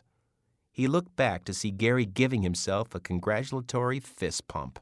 The chief had hit a moving vehicle from 30 yards with a porcelain mug. Lefty was impressed. Mitch. Rick wasn't in the cafeteria with the rest of the patients and families. Mitch was grateful. He would visit Rick before the new year, but tonight was not the night. He knew it would be awkward for the kids, not to mention for him, and the weight of the anniversary would make it harder than usual the sound of eight teenagers stumbling through three Christmas carols, mixed with the clinks of silverware to create a symphony of unpleasantness. It didn't help that one of the brain damaged patients near the front tried to sing along, loudly. But Mitch had to admit the people in the room seemed to enjoy it. Several of the patient's family members gave him sympathetic but reassuring looks, and they were obviously grateful that their loved ones were being given a special program. Was it fun? No. Embarrassing? Yes. But it could have been worse. Mary. As she passed through the intersection, Mary shuddered. It was painful every time. She would never forget the night of the accident, obviously. Jacob had been in bed, and she'd been in the shower when the phone rang. After the shower, on her way to check the message, she walked past her bed and smiled. It was covered in rose petals for Rick's arrival. She checked her voicemail, and as she realized that the caller had simply hung up, she heard the doorbell ring. She quickly put on a bathrobe and approached the front door cautiously, as she always did when she and Jacob were home by themselves at night. She would always remember the relief she felt when she saw the police officer at her door. She didn't think she needed to worry about opening it. Mary Franklin? Yes? I'm afraid your husband's been in an accident, ma'am. After that, she didn't remember much. Several people from church had helped with Jacob and the logistics of the house, and she dressed and left. She stayed at the hospital for two straight days before she went home armed with some prescription sleeping pills. She had been in shock, so she hadn't cried. That is, until she slid into bed and realized it was still covered in rose petals. Now, as she drove, she thought about what she'd said to Rick tonight I need help. She hadn't said that to anyone, and normally wouldn't say something like that to Rick. The last thing she wanted was to make him feel guilty. But he seemed so out of it this time, she was sure it hadn't reached him. I need help, Mary said aloud, startling herself. What, Mom? Nothing, sweetie, just mumbling. What was that? It felt like a prayer she hadn't intended. She'd just blurted it. The engine sputtered, then stalled. Mary turned the key and it started again, but something was wrong. Lovely. Another 200 yards and it stalled again. She steered to the side of the road. No, no, no. What's wrong, Mom? I don't know, honey. The car. She turned the key again, whimpering, Please. It sputtered to life and she got back on the road. Mary saw only fields and a lake, and she wasn't getting cell reception. She had to get to a gas station quickly. A small sign read gas and groceries and pointed past the lake. She didn't say it this time, but she felt it. She needed help. Lefty. Lefty's muffler scraping the asphalt announced his arrival in Tommy's driveway. Lefty honked, and Tommy's sweaty, half shaven face appeared between the blinds, then disappeared. The garage door slowly opened, revealing sandals, black socks, and snow white shins. What? Tommy barked. What do you mean, what? I got the stuff. Give me a hand. Well, don't honk, scumbag. It's Christmas Eve. I got neighbors. Back that piece of junk over here. Lefty had called Tommy Collect, looking to trade for a gun. No surprise, Tommy claimed to have a good one. Get here fast, and it better be worth it, he'd said. Lefty gunned it too hard, screeching the tires, then the brakes. Stop screwing around, Lefty. I'm not. I'm. Forget it. I'm coming out. Whole neighborhood's watching anyway. Let's go. Lefty walked to the trunk before realizing the keys were still in the ignition. He jogged back while Tommy steamed. Finally, he opened the trunk. Tommy gave the contents a once over. All right, fine. Let's get the stuff into the garage. Once inside, Tommy slammed the garage door and turned on a small overhead light. The place never ceased to surprise Lefty. The garage looked like a Radio Shack junkyard, but Tommy had cataloged every item, and he had an elaborate security system. It took a criminal to know one, apparently. Tommy had been the kid in high school who never applied himself, but was actually smart. He'd applied himself in shop class. Other than that, it was video cameras and hustling. If Tommy had been in prison, he'd be Morgan Freeman in The Shawshank Redemption, the guy who could get anything. So far, he'd been smart enough to avoid doing time, but he plied his trade with a client base of mostly ex cons. All right, that'll work. Tommy keyed Lefty's items into an old computer, then pulled a small box from a shelf and revealed a 357 Magnum revolver. This sucker is hot, Lefty. That right? Lefty examined the piece, pretending to look for something specific. Scorchin'. Surprised you ain't blisterin' just touching it. What's with all the dramatics? We on TV? Lefty got off a good one once in a while. Folks it belongs to won't be happy if they see you with it. These folks, they wear badges. Know what I'm saying? Geez, Tommy, where'd you get this? Lefty felt exposed enough driving a car with a busted up back window. Why don't you tell me about all this stuff and I'll see if I can remember where I got the gun? I don't know. It's just a little more trouble than I was looking for. This was Lefty's attempt at negotiating. Tommy stared and shook his head. It's a gun, isn't it? It goes bang bang. You want to be picky? Get out of here. I could care less. Negotiation over. You got bullets? Tommy handed him a box of ammo. Now get out of here. One more thing. I'm real thirsty. Ah, oh, jeez. Tommy grabbed a flask of whiskey from a collection on the floor. Now go on. Lefty mumbled, Merry Christmas, and walked out. Tommy never asked or told business details. But Lefty couldn't help feeling bummed that an old high school buddy wasn't at least curious about why he wanted a weapon. He didn't know what he would have told him anyway. Certainly not the truth. Dusk turned to darkness. 'Twas the night before.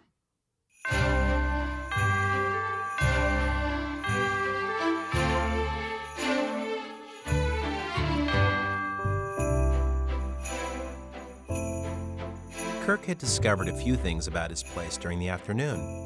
It had 387 ceiling tiles. There should have been 394, but seven were missing or damaged. Behind the counter, there were 36 floor tiles. There were 142 items on the top shelf of the aisle in Kirk's line of vision from the counter, and in the last two hours, 27 cars had driven by. The evening was proving as dead as the day. He would not be open on December 24 again, that was for sure.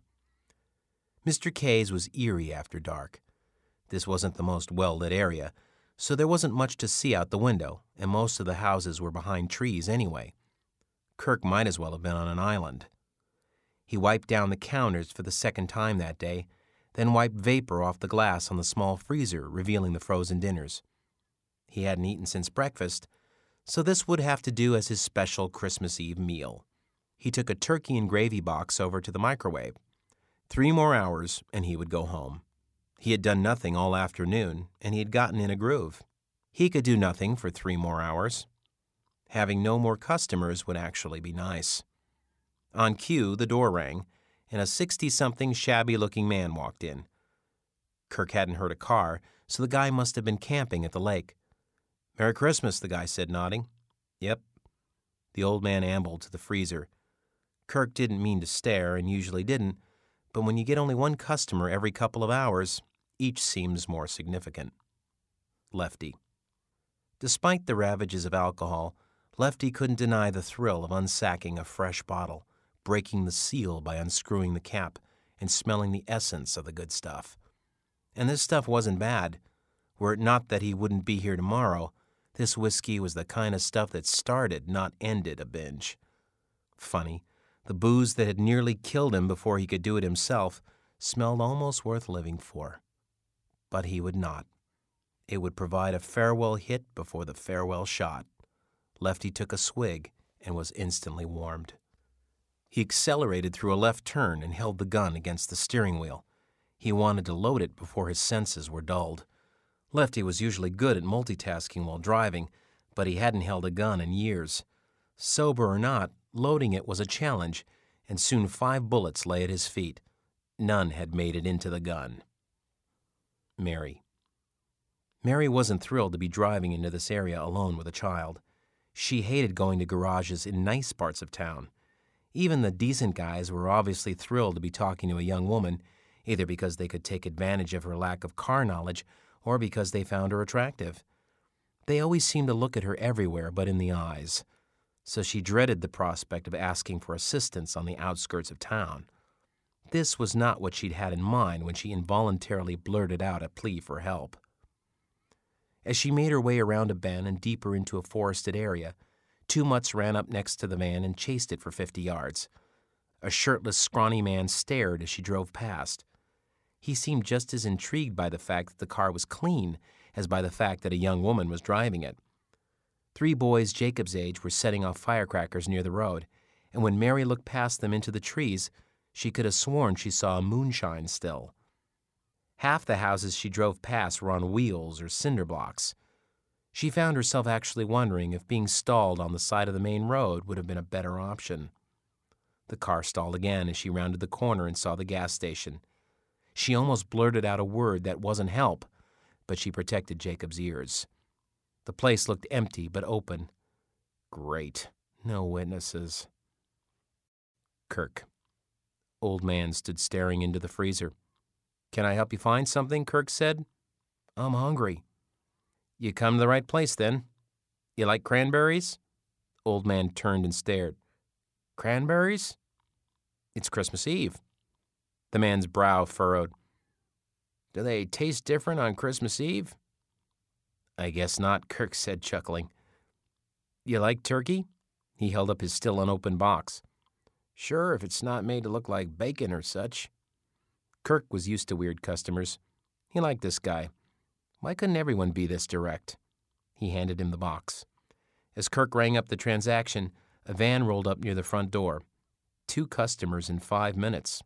A rush. The man took his bag and smiled. Merry Christmas. Yep. Kirk stared at the cranberries. Genius. The man passed a young, attractive woman hurrying in definitely not one of the regulars. Do you know anything about cars? she said, clearly desperate. Kirk hesitated. A little, I guess.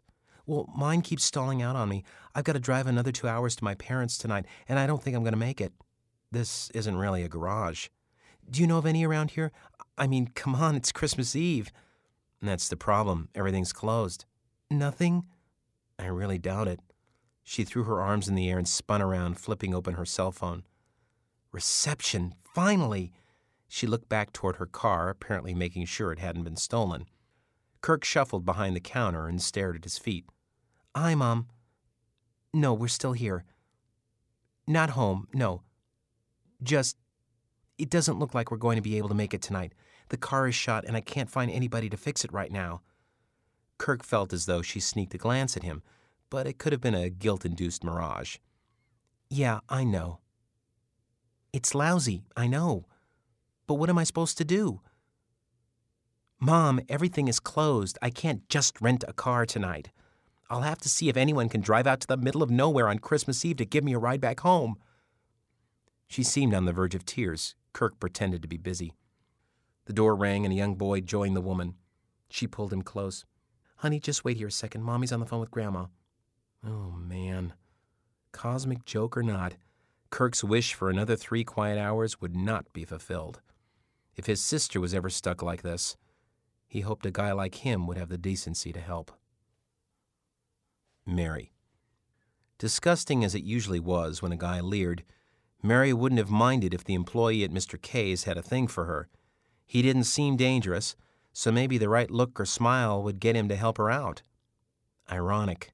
The one time a guy seemed to not even notice she was a woman, and it was when she needed him to. Her mom drove her nuts in situations like this. She had a knack for offering suggestions that were either impossible or obvious. I'll call your father. He ran out to get ice cream. Sure, call Dad, like he can do anything about it. You know, if you would have come down like I asked you to. What about your father's back, honey? Yes, I know about his back. I. Never mind. I'll just call you later, okay? This is when I wish Rick could be with you, sweetie. Yes, Mom. I wish Rick was around too. I appreciate the reminder. Thanks for sharing. Bye. Mary sighed as she snapped her phone shut. Whom could she call? Trudy had left that afternoon. Maybe Mitch would come out. He and the kids could sing to the trailer park community. I guess I could look at it, but Mary whipped around. What? The guy behind the counter mumbled. I was just saying I could take a look at it, I guess. I mean, I really don't know much. Mary eyed him intently. Maybe it was because she had no other options, but he really didn't seem like a threat.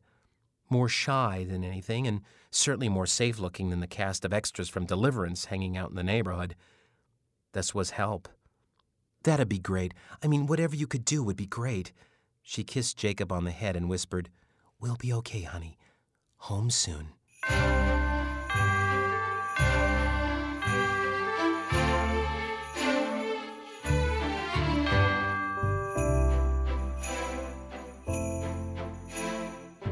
Two elderly sisters forced smiles as Mitch and the group finished their carol and yelled, Merry Christmas in unison.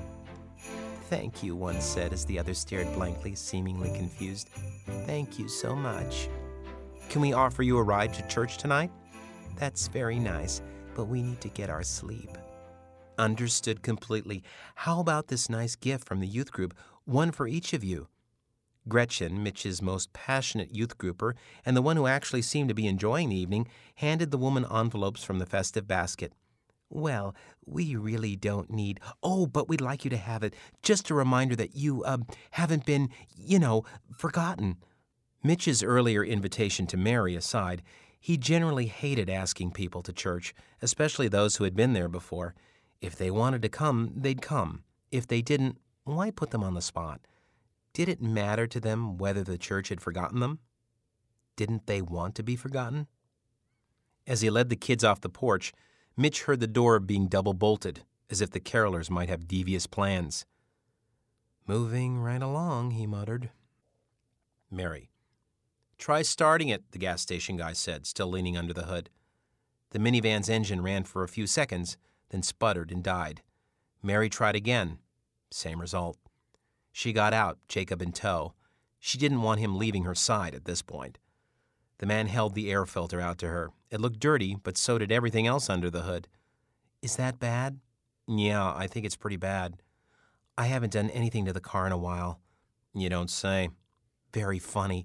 Can you fix it? If I had an air filter, yeah, but I don't carry that sort of thing here. It's just a convenience store. That's not very convenient now, is it? He rolled his eyes. I've heard that one before, a few times. Sorry. The gas station guy pulled a grease cake cap off something in the engine and groaned. This is another problem. When was the last time you had a tune up? Mary shifted. Well, um, it would have been at least last Christmas, probably the fall before that. Rick, my husband, thought the fall tune up would be fine for Christmas travel. Please don't ask about Rick. Please don't. You're lucky it's running at all. Plugs are trashed, the filter's disgusting. I can't imagine what the oil must look like. Last fall? Mary nodded. Why didn't you take it in after that? Oh, jeez. Rick always handled things like that. Why did he let it go so long? Well, that's a loaded question. She looked away, hoping he'd drop it. But why would he? She'd done everything but cartwheels to make him curious. Kirk. This woman was obviously uncomfortable. Divorced? Why didn't she just say so? Maybe nervous he was some wacko who would stalk her if he knew she was single? He turned back to the engine, leaving an awkward silence. Rick was in an accident last year. He's in a home now. Rick turned to her, then noticed she wore a wedding ring. He should have noticed it earlier, but then guys don't notice stuff like that. I'm sorry. She waved him off. It's okay, but it left him brain damaged, and they're not sure what kind of recovery he could have, if at all, so. Kirk had no idea what to say. She smiled. Anyway, he hasn't been in the mood to take the car in for a tune up this year, I can tell you that. Kirk chuckled, unsure if he was supposed to. I suppose you'd like to make it to your folks' place tonight, huh? If we could, yeah, that'd be amazing. Okay, I have a plan. No guarantees, because I'm telling you, I really don't know much. I appreciate your even trying. I do. Well, we can jury rig the points and plugs, clean up the cap, change the oil. I do have oil here. How convenient is that? That made her smile, and she looked relieved, or at least hopeful. I'll use the air pump to blow out this filter, and maybe we can get by without a new one. If all goes well, and that's a huge if, we'll have you on the road in a couple hours. Mary. Either this guy knew what he was doing, or he was a really good scam artist. She wouldn't let her guard down or let Jacob out of her sight, but she sensed the man was okay. It struck Mary that when she'd first said she needed help, it was before anything went wrong with the car. Her involuntary plea had turned out to be some sort of a preemptive strike. But she'd take what she could get. I don't have to have a clue what you just said, she said. Do I? Not if I don't. He smiled. I'll show you what to do. She looked at his name tag and offered her hand. Kirk, right? Yep. I'm Mary, and this is Jacob. Hi, Jacob. They shook hands. Mary nudged Jacob toward the minivan's back seat. Why don't you go read your book, hon? Waiting at a rundown gas station in the middle of nowhere. One miserable way to spend Christmas Eve. But it was better than last year. Eva.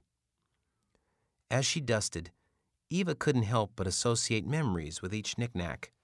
She came across birthday cards, an antique sewing machine, even a TV guide from 1988. Each reminded her of something or someone. The birthday cards were mostly from the church she used to attend. The sewing machine was the only thing she'd asked for when her siblings were dividing up her late mother's possessions, because one of her favorite memories of childhood was lying on the floor while she listened to the sounds of her mother mending the few articles of clothing they owned. Bill Cosby was on the cover of the TV guide, and she'd never missed an episode of The Cosby Show since its debut.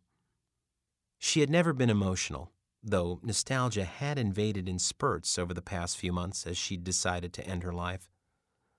Now her life seemed to be flashing before her eyes. Fortunately, her memories were doing nothing to change her mind. A knock at the door. What in the world? Eva glanced through the window to find a fifty-ish woman wearing jingle bell earrings and a sweater that screamed Christmas.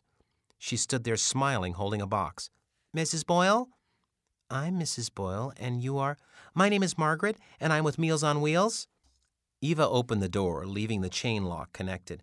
I can't really afford to give anything this year. Oh, no, I'm not here to collect money. I'm here with your Christmas dinner. Merry Christmas! Her huge smile never wavered. Oh, I. Why are you doing that? Well, because it's Christmas Eve. I understand. It's just that I didn't ask for. Your name was given to us. We bring meals to people who may, uh, may need a little extra, you know, assistance. I'm sorry, there's been a mix up. I don't need a meal and I don't need assistance. Please take the meal to someone who needs it. Are you saying you already prepared a meal? No, I'm saying I don't need a meal. How did you get my name? Margaret set the box down and pulled out a piece of paper. Well, I'm not really supposed to say, but it says here that a Dr. Lindell from the Jefferson County Walk In Clinic, he's your sponsor. It says you told him you had six coming for Christmas dinner. True? Wow. Eva had just been making conversation. No one knew her family situation. Oh, yes, I did talk to Dr. Lindell. Yes, I did. So they are coming for dinner? Hmm? Oh, yes, yes, they are. Margaret looked relieved. Well, I guess Dr. Lindell just thought he'd help you out then. I mean, six people. Okay, then, uh, come on in. That'd be fine. Eva unhooked the chain and led Margaret to the kitchen. Whew, I was starting to wonder if maybe we should send Dr. Lindell in for a checkup. Oh, no, Eva said, chuckling. I don't think he needs that. Now, this turkey should be warm for another couple of hours, so if the dinner's tonight, you'll be fine. Otherwise, you can reheat it in the morning. Same with the other dishes. Thank you so much and when you're done, just toss the containers. Eva wouldn't have been surprised if Margaret had cooked these meals herself. Her house hadn't seen this kind of energy or smile size in years. Eva tried to match it. Oh, that's nice. Well, thank you so very much for this lovely meal. I'm sure my family will be delighted. They'll think I'm a wonderful cook. Margaret laughed. Well, I hope so. She put a hand on Eva's shoulder. And Mrs. Boyle, you have nothing to be ashamed of. Eva froze. Did she know something? What do you mean? Margaret smiled. You've cooked enough meals in your life. You can take a break now. Oh, yes, well, I think I will take a break tonight. Isn't that the truth? Well, I'm glad. Margaret leaned in and, surprising Eva, hugged her tight. The last time Eva had been hugged like that was the last time she'd been at church. Margaret whispered, Merry Christmas, and left humming Joy to the World. Eva closed the door behind her, alone with food for seven people. Eva had hoped Margaret would leave as soon as possible, and she had stayed only a little more than three minutes. Eva already missed her.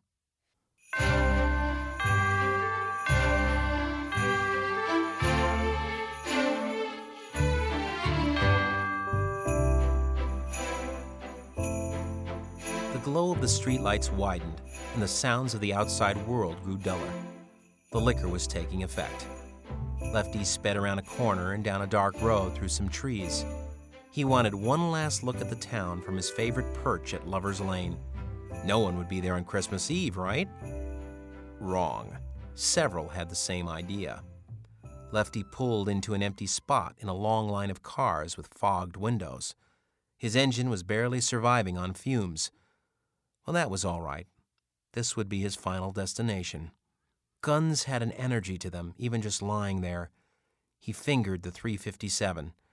It was heavy. He'd finally gotten four bullets into it, but he hoped he wouldn't need more than one. Obviously. Suddenly, visions scared Lefty.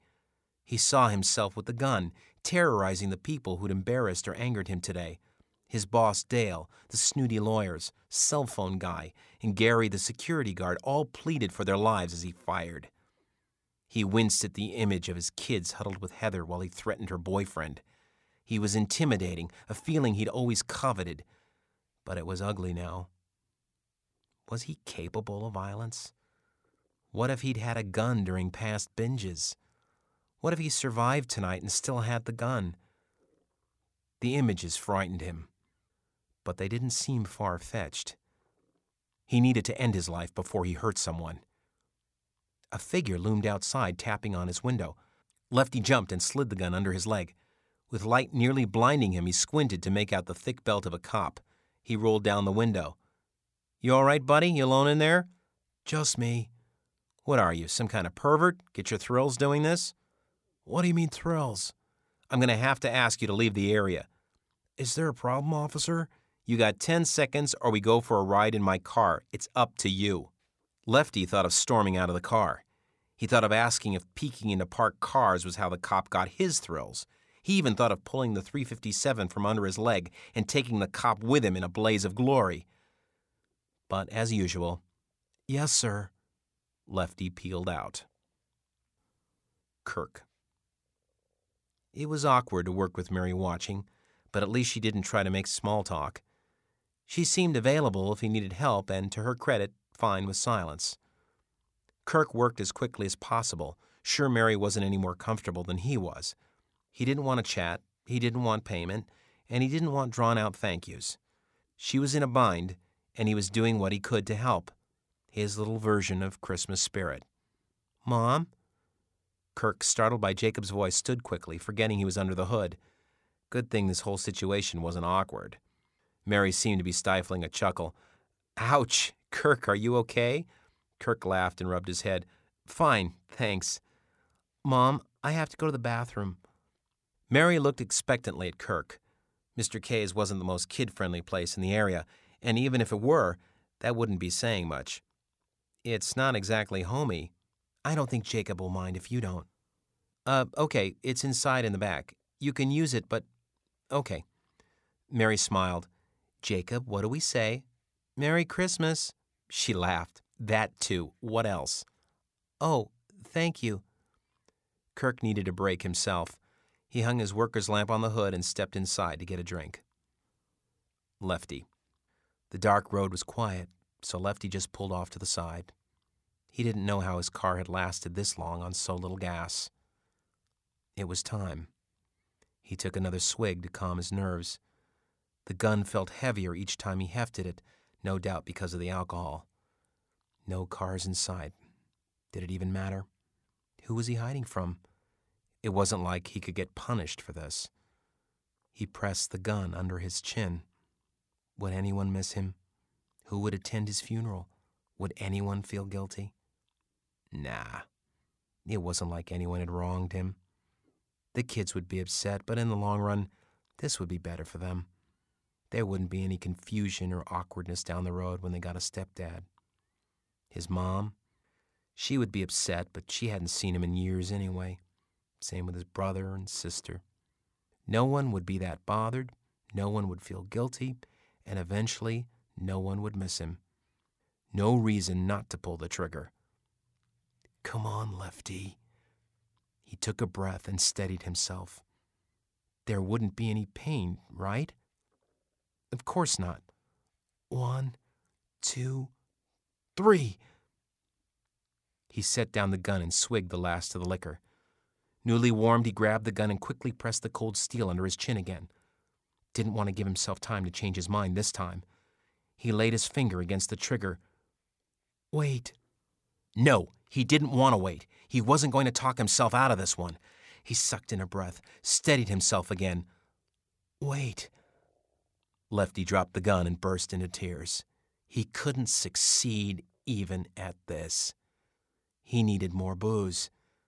Of course, the fact that he needed to be stone cold drunk to succeed at something only confirmed his decision to go through with this. If he could coax just a few more miles out of his fuel tank, maybe he could sneak some liquor out of a gas station, finish loosening himself up, and get this done. Mitch. The routines were the same, along with the responses. One by one, the old folks faked smiles, thanked the teens for their singing and for their gift, declined the offer of a ride to church, and said good night. The kids weren't complaining, but it was obvious the pattern was getting old. With each house, Mitch grew increasingly restless. It wasn't about boredom. He was willing to do boring tasks, and as much as he made fun of it, he didn't mind doing stuff that was cheesy. It was about meaning. What was the lesson here? They were trying to serve these people, and none of them seemed to care. Shouldn't they be able to see some sort of payoff? Mitch had tried to get the kids enthusiastic about the evening, and he tried to follow Pastor Mark's lead about showing them a faith that's strong enough to make them want to do things they wouldn't normally do. But he didn't believe in it himself, and he didn't know how to fake it. This was Christmas Eve, supposedly one of the most joyous days of the year, and he would rather be anywhere but here. Rick would have come up with some way to make this fun and different, but Mitch had nothing. He was increasingly unsure that he should even stick around as a youth pastor. Mitch was glad to see that there was only one envelope left in the basket. Lefty. Mr. K's appeared around a corner and Lefty pulled in. He figured he could get inside, slip a bottle under his jacket, use his last 60 cents for a pack of gum or whatever, and get out of there. His plan to sneak a gallon of gas from the pump was derailed by the prepay only sign. A van sat outside with its hood raised, but there didn't seem to be any customers to worry about. Quick and easy, no big deal. Lefty stuffed the gun in his pants. He wouldn't use it, but he loved the feel of it. He was officially carrying, and that made him more powerful than anyone around. He deserved that feeling for his last few moments on Earth, didn't he? As he walked in, the bright fluorescent lights wreaked havoc on his buzzed head. The clerk moved from the soda machine to behind the counter, eyeing him. Lefty looked away, pretending to be focused, and headed toward the back. Kirk. Eight years in a low level business in an area like this had given Kirk excellent radar for guys up to no good. He'd faced only one robbery attempt, but the moron had been so tweaked out on crystal meth that he could barely hold his gun. Kirk had been more amused than scared. When the scrawny, shirtless guy leaned over the counter, Kirk had grabbed his gun and socked him in the nose at the same time. Kirk was sure he'd had a few minor items shoplifted over the years, but recognizing when a customer was trouble allowed him to head off most problems before they started. The guy hanging around the liquor in the back was no good. Something about him wasn't right. Sipping his Coke, Kirk never took his eyes off him. The guy looked nervous and obviously not sober. He pulled a bottle off the shelf, looked around, then turned away from Kirk and hunched over. Was this guy serious? Did he really think Kirk wouldn't notice? Can I help you find something? Kirk said with authority. The man jumped and quickly put the bottle back on the shelf. Kirk forced himself to keep from smiling as the customer approached. This guy was pathetic. Pump two, he pulled a dirty credit card from his pocket and slid it to Kirk. How much? Uh, whatever. Ten bucks. Mm-hmm. Mary. Mary walked Jacob from the bathroom to the candy aisle. He'd been so good. So far, the time here had been okay. Kirk was quiet, but nice enough, obviously not dangerous, and Jacob seemed content to read. She had noticed a small TV in the back, so she thought she'd ask Kirk if Jacob could watch it to help the time go faster if he got bored. They would probably be back on the road soon. They would be okay. Lefty. This was more than Lefty had bargained for. This clerk wasn't going to let him get away with anything. He was the only customer in the store and couldn't go unnoticed, and his credit card hadn't been in good standing for a month. The man with Kirk on his shirt ran the card through. The way Lefty figured it, he had three choices apologize and buy some gum, leave now, or pull out the weapon pressed against his waist. He wouldn't really use it. He didn't want to kill anyone but himself. But he could scare the guy, tell me he wanted just one bottle of liquor and two bucks worth of gas. Would it be that big a deal? It was wrong, but he would be inflicting his own punishment in five minutes. What if the guy had a gun himself? Heck, that wouldn't be bad. Maybe Kirk could accomplish what Lefty couldn't. The credit card machine beeped. Kirk frowned and ran the card through again. The time was now. Lefty lifted his shirt and pressed his shaking hand on the gun. Come on, no big deal. I won't hurt the guy. He looked left and right, then behind him. In the corner of his eye, movement. Someone, then another.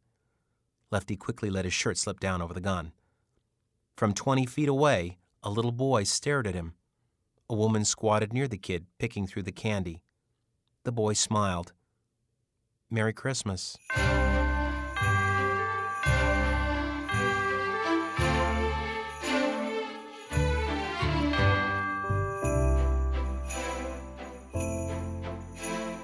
When Jacob said Merry Christmas, Mary was surprised to see he wasn't looking at her. At the register, a shoddy, middle aged man was staring at Jacob. Normally, she'd be alarmed, but he looked more shy and intimidated than dangerous. Mom, I said Merry Christmas to the man. You did? That's very nice. She nodded at the man. Merry Christmas. He looked surprised, as if Mary were talking to someone else.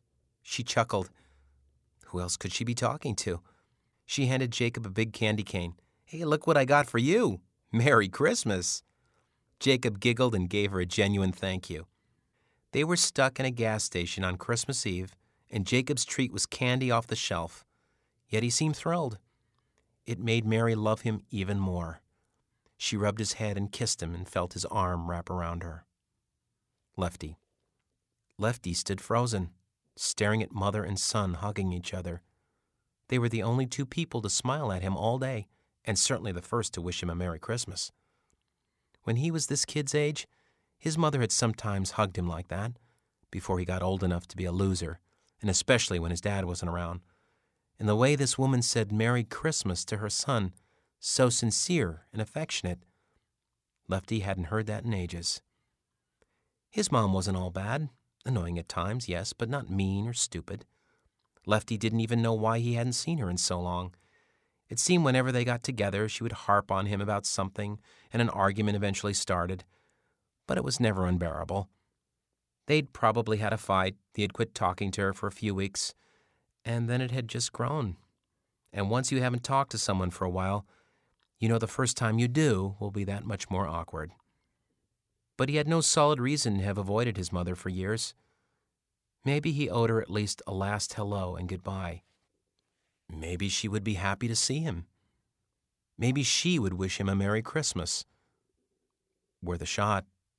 She didn't live that far away. One thing was sure he wasn't pulling a gun on these people. Kirk. Little surprise, Kirk received a please keep card message on his machine, so the card was either stolen or overdrawn. He tried to remain polite in these situations so as not to embarrass or anger the customer. This was especially relevant now. Look, sir, do you have another? But when he looked up, the guy was gone, the door closing, the car peeled out. At least there hadn't been an incident with Mary and Jacob in the store. Mary shrugged. Okay, Kirk said, whatever that was. We've got work to do. Yes, we do. Oh, Kirk, does that TV in the back actually get reception? Moments later, Jacob was on a folding chair, the TV was on a couple of boxes, and the sounds of a Christmas carol drifted through Mr. K's. Lefty. As Lefty drove away, he realized he had come close to pulling a gun on the clerk. That would have scared the kid to death and his mother, too. What was he thinking? There's probably a security camera in there, and the story of a suicidal man who had first held up a gas station would have been all over the news. That's what he wanted his kids to deal with? No, this was better. He knew how his night would end. That hadn't changed. In the meantime, he had to avoid things getting messy. Thankfully, the kid had caught his attention. What might happen if and when he got to his mom's house? He hoped the alcohol would keep him from chickening out. Just a quick in and out. No big deal. Eva. Eva freshened up, lit a few candles, heated all the food, and spread the big turkey dinner on the table. She thought it might be a pleasant, relaxing meal.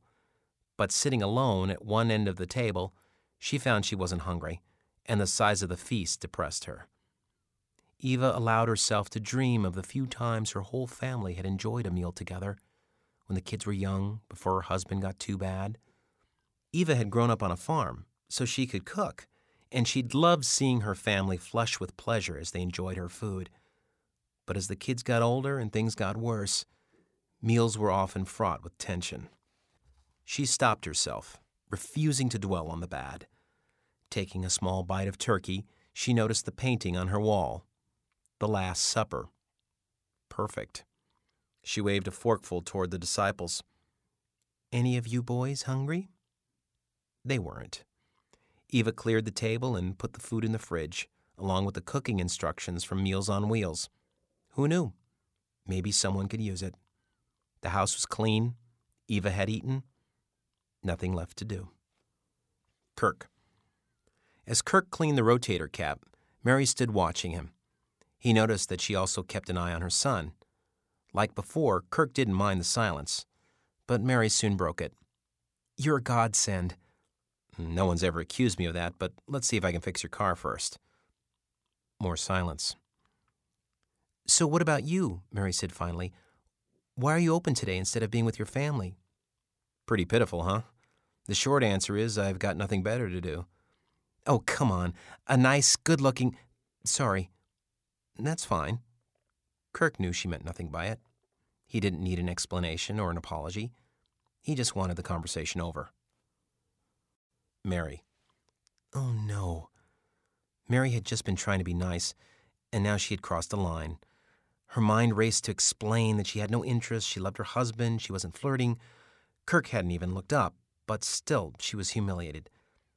The fact was, she and Rick had had a fun, dynamic marriage. The stereotype of the boring Christian couple with a dull sex life hardly applied to Mary and Rick. It had been a year since Mary had been intimate with Rick, but she barely noticed men anymore.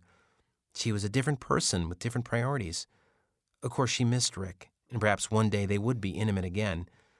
Until then, it was Rick she wanted, period, and she wanted everyone to know that.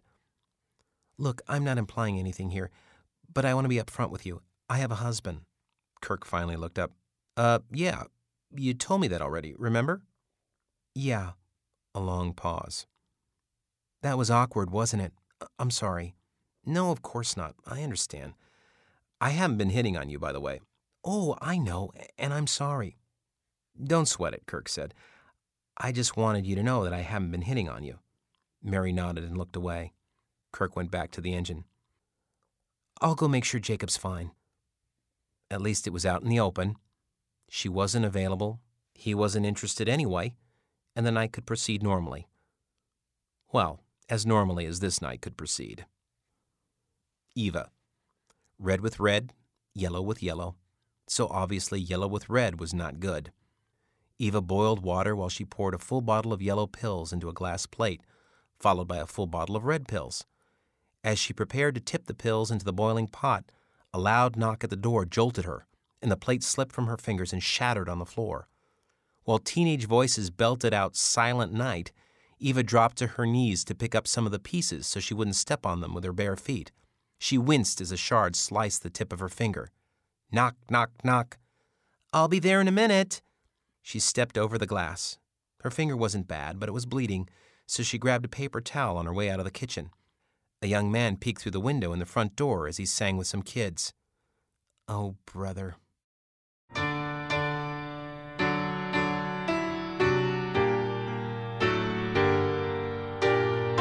To continue, please insert the next CD.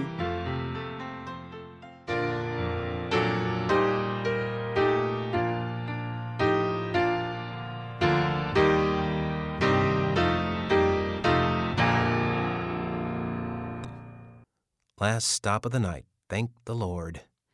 As the kids wrapped up their rendition of Silent Night, Mitch actually hoped no one was home. The house was dark except for the kitchen, but through the window he spotted the old woman moving slowly toward the door. All right, one more quick exchange and they'd be done. When she unlatched the chain and opened the door, everyone yelled, Merry Christmas! Thank you all so much. I'm sorry. I would have had cookies, but my grandkids ate all. Oh, please don't worry about that. We just wanted to stop by, tell you we've missed you at church, Mitch said. I've been traveling. Kids are all spread out, you know. Really? Mitch double checked his notes, which read, Shut in, rarely leaves the house. He looked back up at the woman. Will we see you at the service tonight? Eleven o'clock sharp. Well, give or take, he chuckled. We can come by and pick you up. I'm afraid not. Got my whole family coming tomorrow. Okay, uh, maybe next week then. Mitch noticed a paper towel specked with blood wrapped around her finger. She quickly covered it. No wonder she seemed nervous and distracted. He'd give her some space. Well, you take care of yourself and Merry Christmas. She said, Merry Christmas, and flashed an obviously fake smile as she shut the door and locked it. The kids trudged off the porch as Mitch checked Eva Boyle off his clipboard. He called out, Zero for seven, but the singing got better.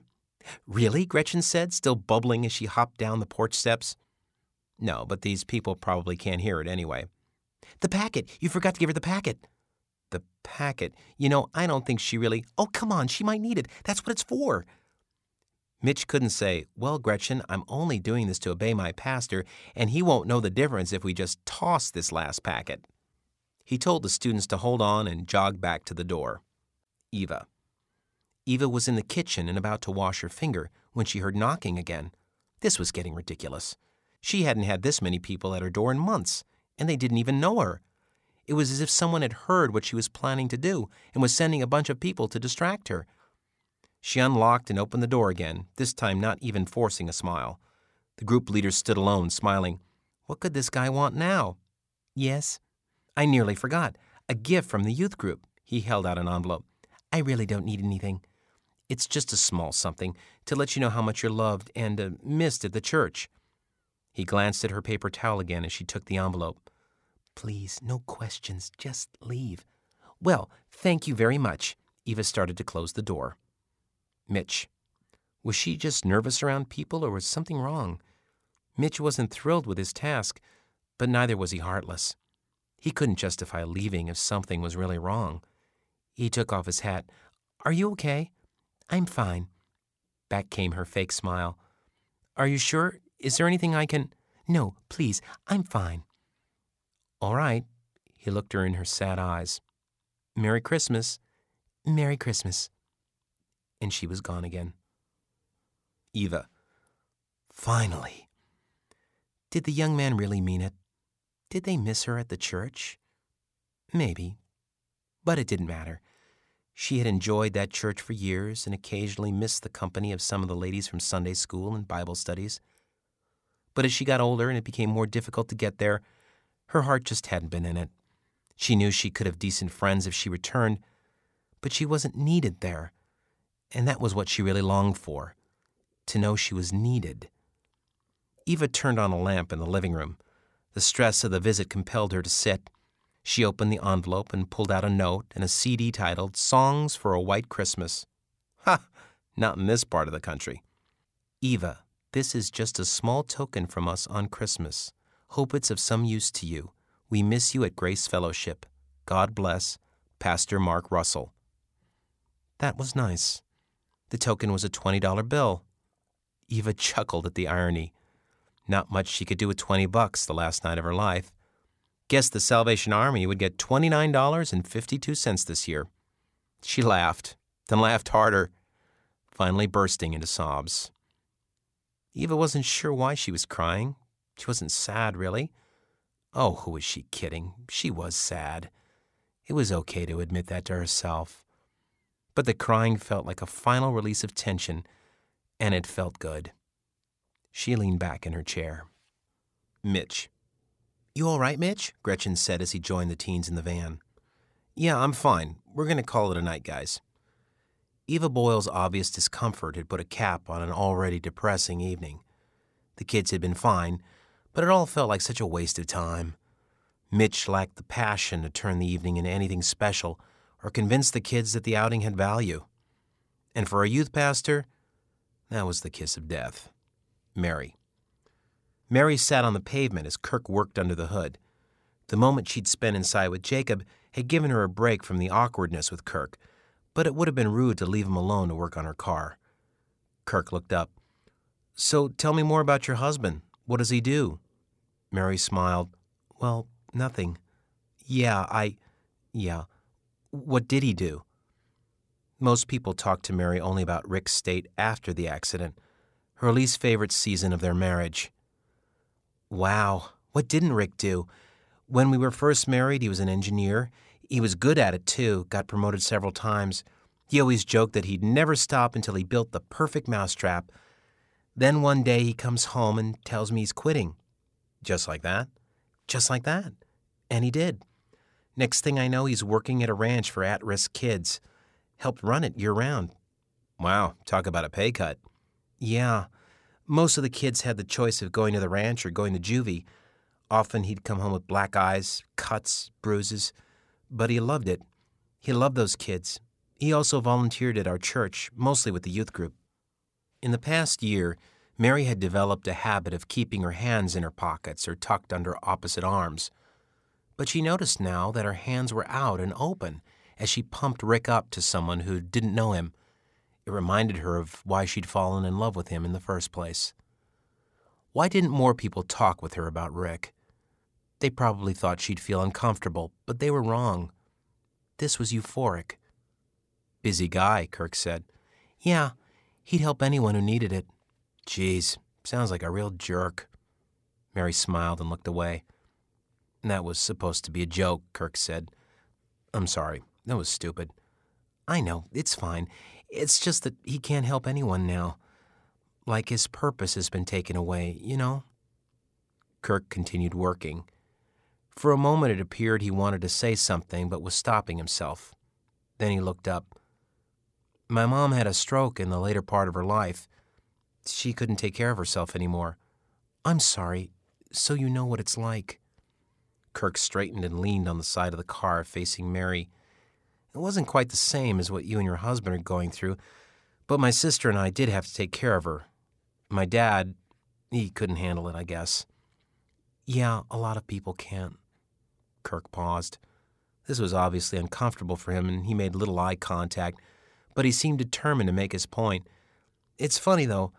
I'm grateful for that time. How so?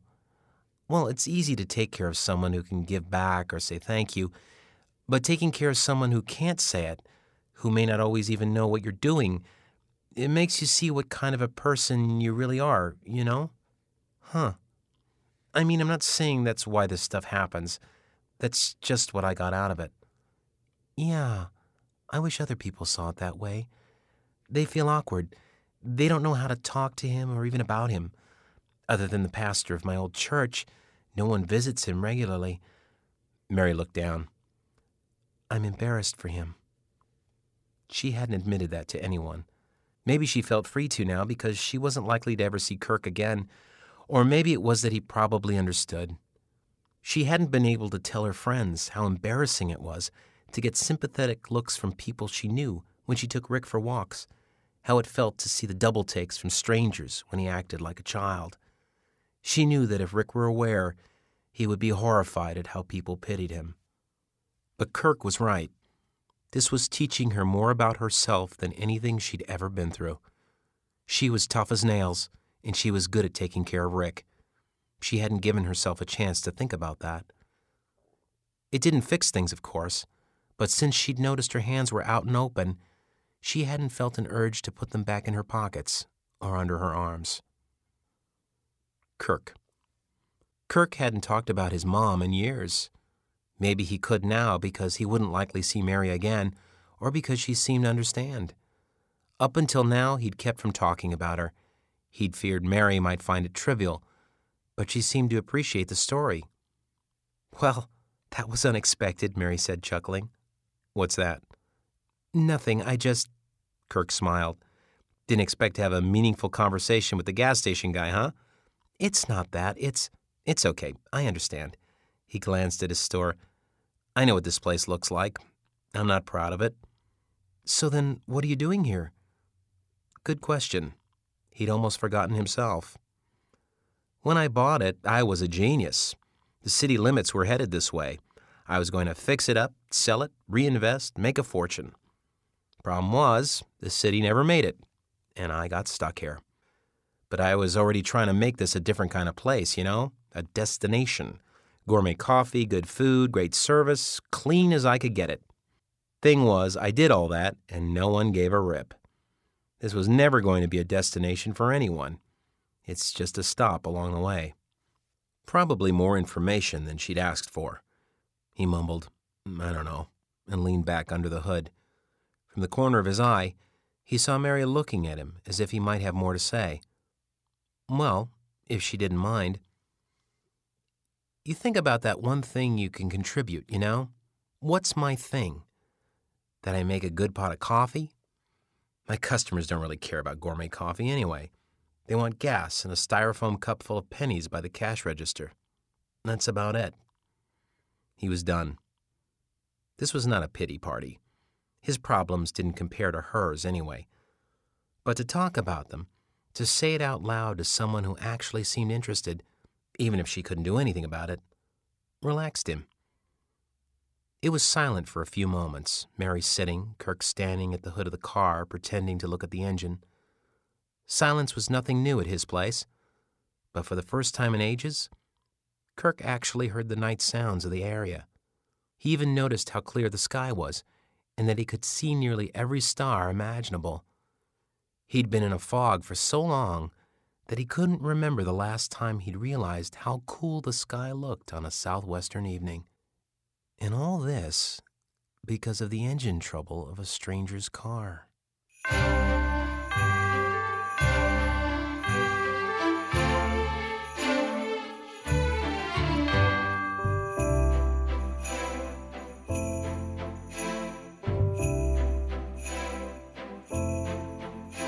Pills and plate shards covered the kitchen floor. Eva removed the CD from its case and slipped it and the 20 into her pocket. She swept the shards into the trash and used the CD case to scoop up the pills. She rummaged for an ancient jar of bouillon cubes, surely stale despite their individual wrappings. After getting the water boiling again, she crumbled two cubes into the pot. Sure enough, they were brittle and dry as dust. But all she wanted was the salty beef taste. She dumped the pills into the brew and slowly stirred. Lefty. Lefty made his way through the old neighborhood toward his childhood home, still unsure what he might do when he got there. His stomach tightened, and he wondered if he'd be able to go through with it. Could he just say hi and Merry Christmas, hoping to hear the same, and then be on his way? How weird would that be? Kirk. Tonight's the anniversary. Kirk stopped working and looked at Mary, who was staring off into space. Of the accident, he said. Yeah. Oh, wow. Yeah. She turned back to Kirk. He was a good man. Is a good man. But he was a good man. I still love him so much. I mean what I said in my vows, you know, for better or worse, all of it. Yeah. I mean, it's made me wonder who I married. Did I marry his body or his mind or his soul, you know?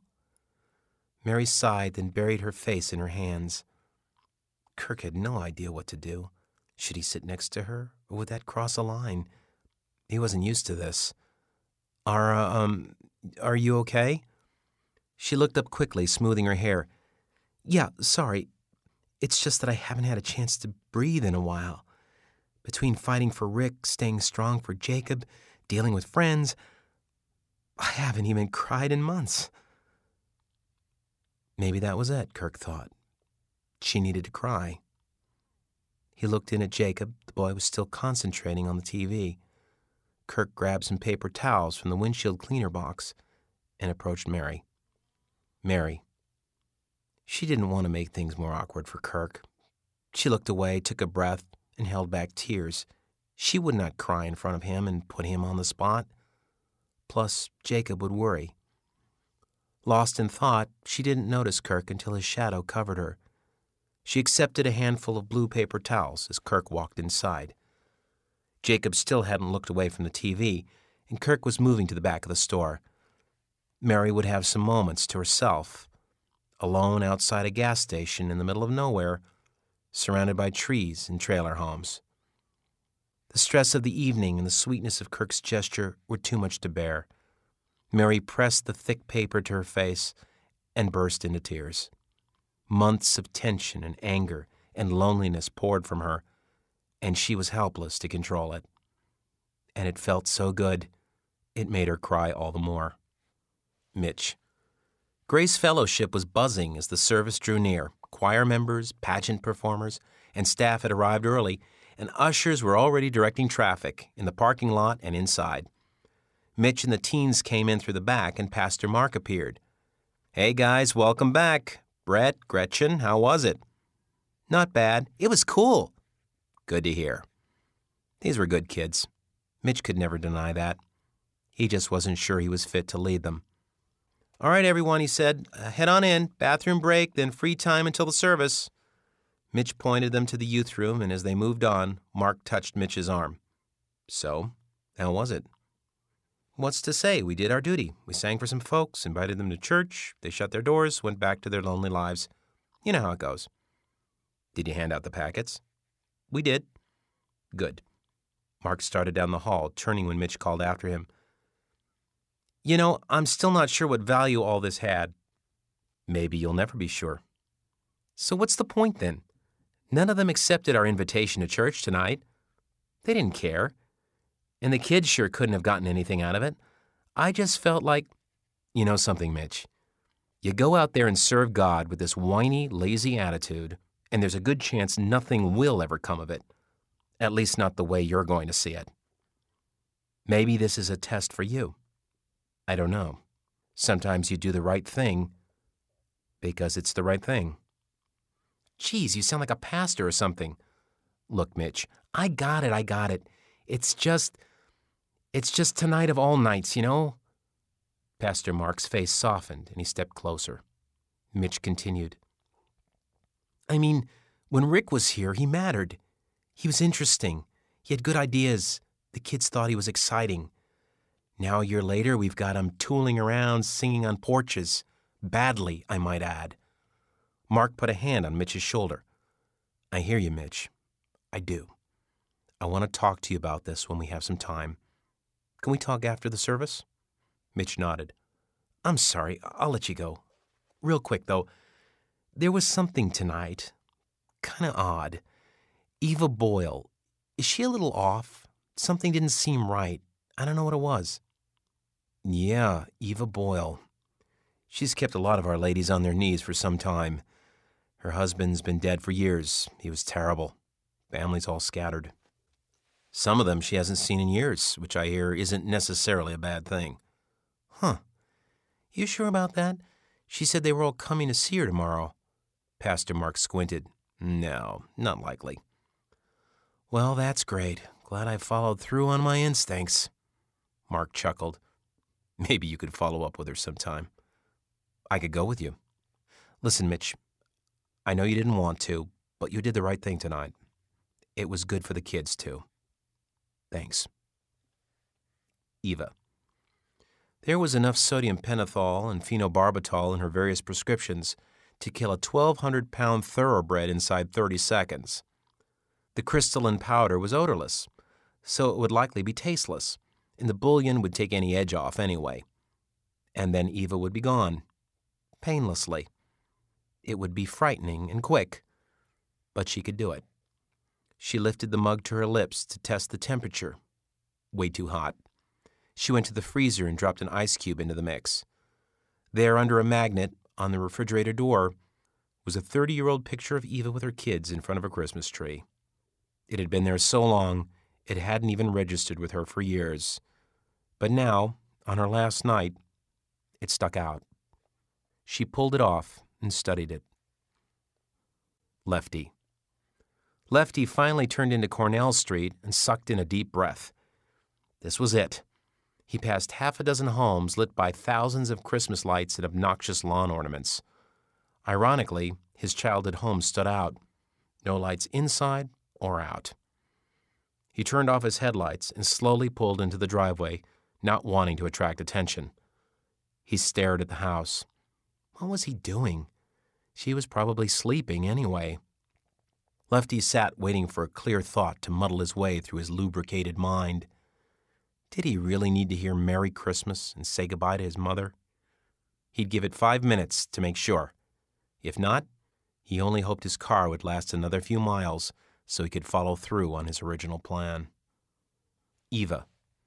The drink had cooled. Eva was weary. She sat, her cup and picture on the dining room table, her hands in her lap, head down, shoulders slumped. The picture captured a moment so long ago that it was hard to even feel sad about it. She had been needed by her kids once. She wasn't anymore, and she was used to that. Just take the drink. What are you waiting for? The youth group's visit, along with the Christmas tree in the picture, made her think of church. How long had it been since she'd prayed? God, she whispered, I'm sorry for anything I've done wrong by my family and for what I am about to do.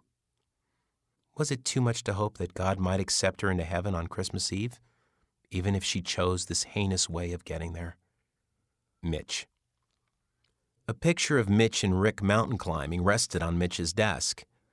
Mitch remembered how confident he'd been about his future then. What was wrong with him now? He was still at the same church, still had a great group of kids, still enjoyed a supportive boss. If he couldn't thrive in this environment, he didn't deserve to. He would be frank with Pastor Mark after the service and try to assess the whole situation. Maybe Mark would agree it was time Mitch stepped down. Mary. Mary wiped her face, stood, and paced to get some blood flowing. She briefly felt guilty for having left Jacob alone with the TV while she had a private moment, but she knew she needed it. Whenever she was anywhere with Jacob, he became something of a security blanket for her, even more than she was for him. She would hold him close, partly because she felt protective, but also because his presence tended to keep people from talking too openly about Rick and what Mary was going through. That she hadn't needed him during her conversation with Kirk or her time alone on the sidewalk was something new. She peeked through the window of her car to see the clock above the radio. It was getting late. She needed to get inside, deal with Jacob, and let Kirk finish the car. But that radio reminded her of her old routine on her drive to work. And for the first time in months, she prayed God, I don't know what's going on. I'm angry at you and I don't know where you are. I just need to say that. That'll have to do for now. Kirk. As he wandered the aisles, giving the poor woman some space, Kirk randomly straightened items. None was important. He sold little of real value. What had his life become? He stopped and scanned his store. What could he do to get his life out of neutral? He had no idea. Lefty. Five minutes had passed. Lefty still wanted to hear Merry Christmas and say goodbye.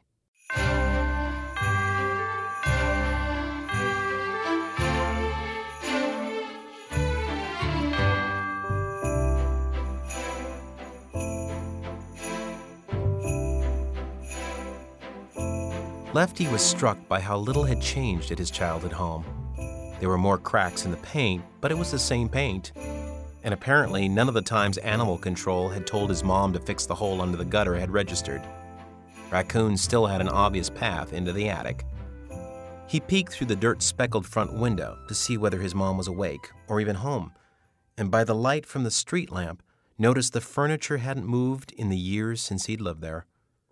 Maybe his mother was in her room in the back. The old porch swing looked like it hadn't been used in a decade. As a kid, Lefty would sit there waiting for his father to come home from work. He could tell by the way his dad pulled into the driveway whether it would be a rough night. If the driving was erratic, Lefty would go inside immediately. If the car eased in and Dad emerged smiling, they would wrestle or toss a football. Lefty lowered himself into the swing. The chains were rusted and loud, and one of the boards was cracked.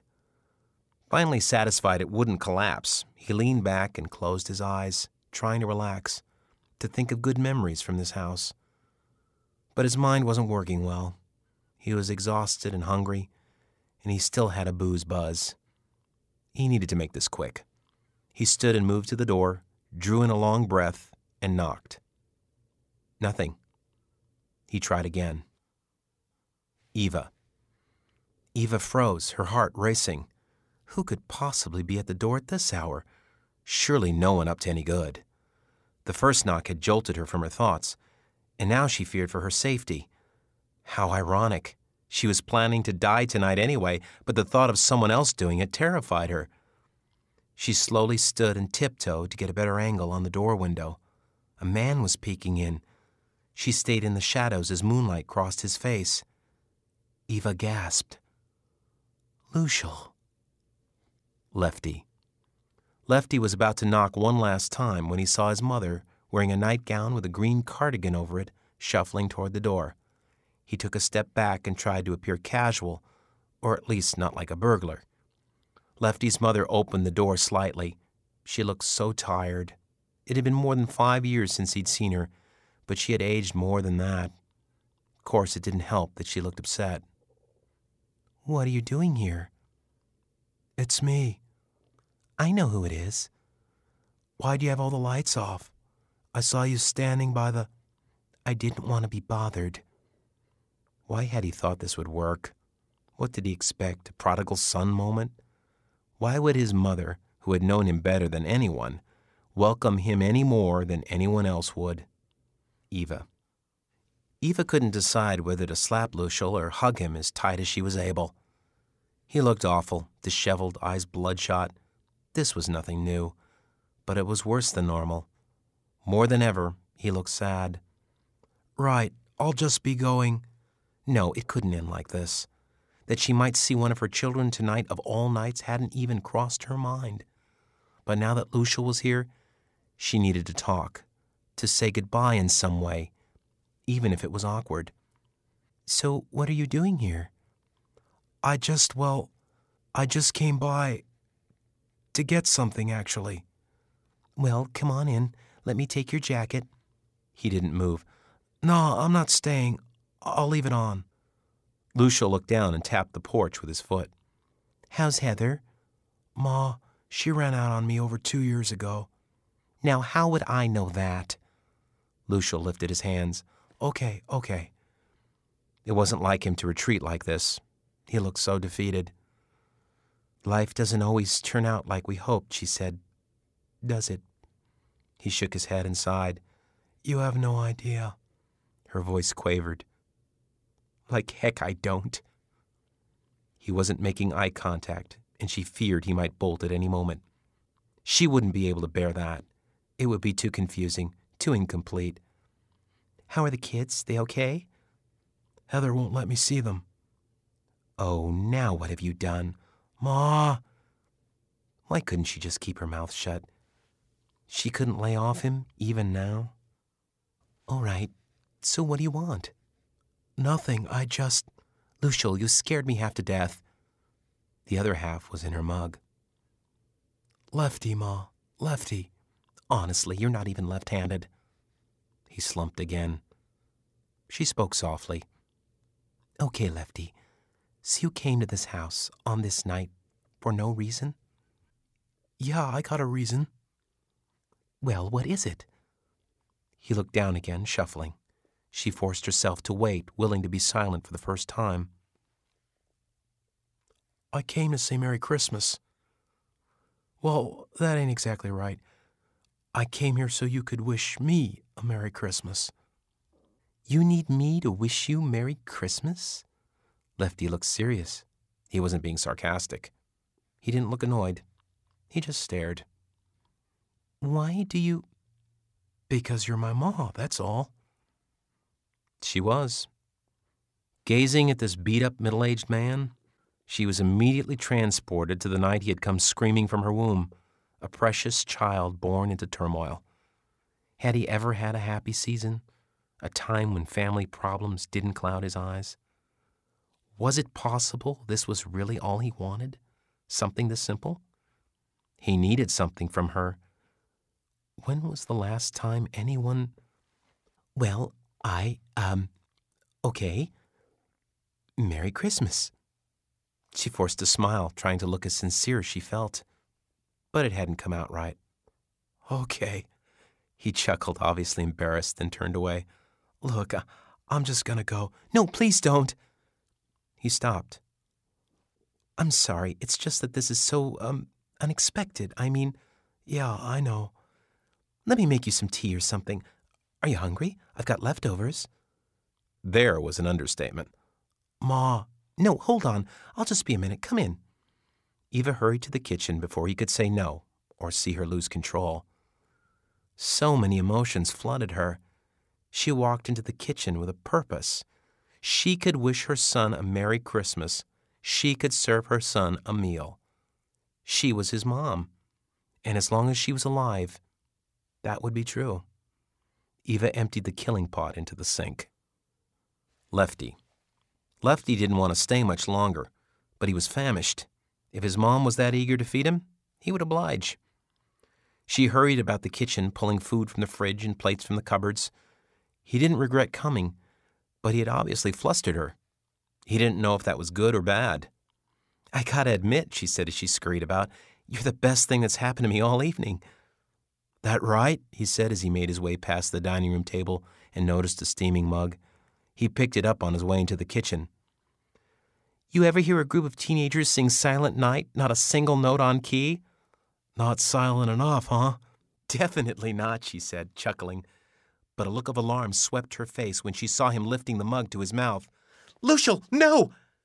She rushed him and grabbed it, causing the hot liquid to spill onto his shoes. Ma, what are you? You didn't drink any of that, did you? No. What is. I'm sorry. I have a cold and I didn't want you to get sick. I'm so sorry. She handed him a towel, then went back to the food. Maybe this was too much for her. He was obviously making her uncomfortable. But she would be hurt if he left now, right? He would stay. For her sake. Ma, you all right? Me? I'm fine. Hey, it's Christmas Eve. Aren't you going to church? Those carolers ask me that. Don't think I'll be able to make it this year. How come? Well, I don't have a car anymore. What about the bus? They changed the bus routes a year ago.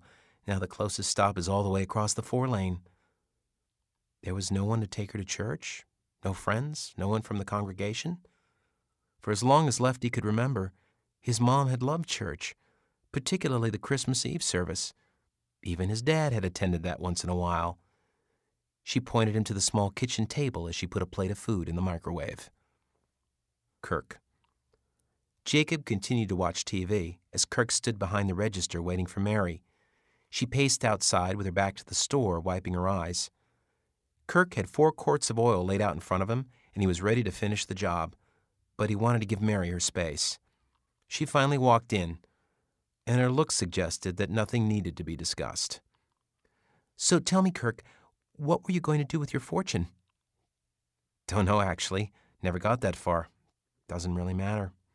Of course it matters. I, for one, am glad you didn't sell and move on, because I'd be stuck in the middle of nowhere trying to get a new AAA account. Well, that's true. See? It was all worth it. They laughed, and Kirk raised his hands. Absolutely. The last 10 years all came down to my cleaning your air filter. This changes everything. Mary. Kirk urged Mary to stay inside with Jacob while he finished her engine. Mary crouched beside her son and put her arm on the back of his chair. Without a word, Jacob leaned in and rested his head on her shoulder. Tonight didn't feel so bad.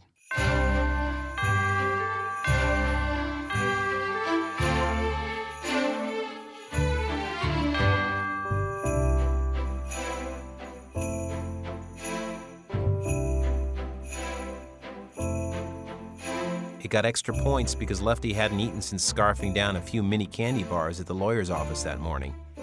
His fork and mouth didn't stop as he sat with his mom at the small kitchen table. She needs something I can give. She loved to go to church, but she couldn't because she didn't have a ride. Well, he had a car. Your brother has no use for me anymore. I think he still blames me for your father. Kenneth's too good for all of us now. Wouldn't waste my time waiting on him. Heard from your sister? she said. Nope. Me neither. Last I heard, she was still dancing. I used to get letters from her kids, but now I don't know what's going on. That right? That girl's had a death wish since junior high. I don't know how she made it as far as she did. Well, it really wasn't all that far. They fell silent again, and Lefty wondered whether he could leave a note telling the police to give her the car. Of course, then he would have to do the deed outside the car. But what about tonight? She loved the Christmas Eve service. He could put off his plan for another hour or so and get her to and from church. A little Christmas Eve gift. Nothing big, but it was something. Eva. From the way Lucial was eating, Eva knew the meal was a hit. Margaret's oddly timed visit hadn't been a waste after all, which made Eva feel less guilty about her lie to Dr. Lindell. I'm sorry about you and Heather, Lucial. He shrugged. I wasn't exactly man of the year. Don't lose touch with those kids, okay? It's no fun when your kids stop talking to you. There it was. She had said it. She didn't want to spoil the evening, but she also needed to be on record. Okay, Ma. I get it. I'm just saying, I get it. All right. I'm sorry. She was done with the nagging, she vowed. Your cousin Jeffrey had another baby. How many is that now, two? This makes four. Four? I don't know how he affords it. I don't know, but from what I hear, it's a beautiful baby. You know, Ma, I got a car. Okay. If you needed to go to church tonight, I could take you. Eva could barely breathe. Luciel had never offered to do anything for her. Why was he offering this now? There was so much to discuss, so much history, so many closeted skeletons. Wouldn't a simple ride to church make all of that unimportant? Did this offer make up for his having ignored her for so long? For now, it sure felt like it. You'd do that for me? If you needed me to. Lefty. She did need him to. It was all over her face. She couldn't go to church, and he was her son, which made getting her there his responsibility. Wasn't that what children were supposed to do for their parents? Children. I'm one of her children. A curious word for a middle aged drunk about to do away with himself. I am a child. Her child. Someone will miss me. She leaned forward. Would you go in with me? Oh, I don't think so. Oh, please. Go in with me. I don't know, Ma. If I walk in there, the place might burst into flames. Eva. They were going to church. Her son would take her. She stood, wanting to hurry before he could change his mind. I'm going to get dressed. She took off her green cardigan, then put it back on over her red Christmas dress, the one she'd worn to every Christmas Eve service for ten years. She dabbed on a bit of makeup and touched up her hair. Then she pulled a pair of her late husband's dress shoes out of the closet. She returned to the kitchen and held out the shoes. Sorry about the spill, Luciel. Your father called these his church shoes. Eva worried Luciel might not want to wear anything of his father's, but he didn't hesitate to change into them. Nothing about his behavior tonight surprised her anymore. She motioned to the containers of food on the counter. Please take some of this with you. No, I don't really have room for it tonight. But it's way too much for me. Please take some. Maybe we could just take it to the church, he said, looking uncomfortable. That's a good idea. I'm sure they'll know someone who could use it. Luciel stood, then hesitated. Ma, we got a problem. I don't have any money. If we're going to make it to church, we're going to need some gas. Oh, wouldn't this be a cruel joke? They couldn't even afford to get to church until her $9.52 arrived from the bank. I don't have any money either. Wait, the carolers. She reached into her sweater pocket and pulled out the 20, showing it to Lefty like a game show model. Lefty. It wasn't the classiest thing in the world to offer someone a ride, then ask them to pay for it. But what else could he do? From the look on his mom's face, Lefty could tell she didn't mind. Kirk. Everything Kirk could think to do for the car was done.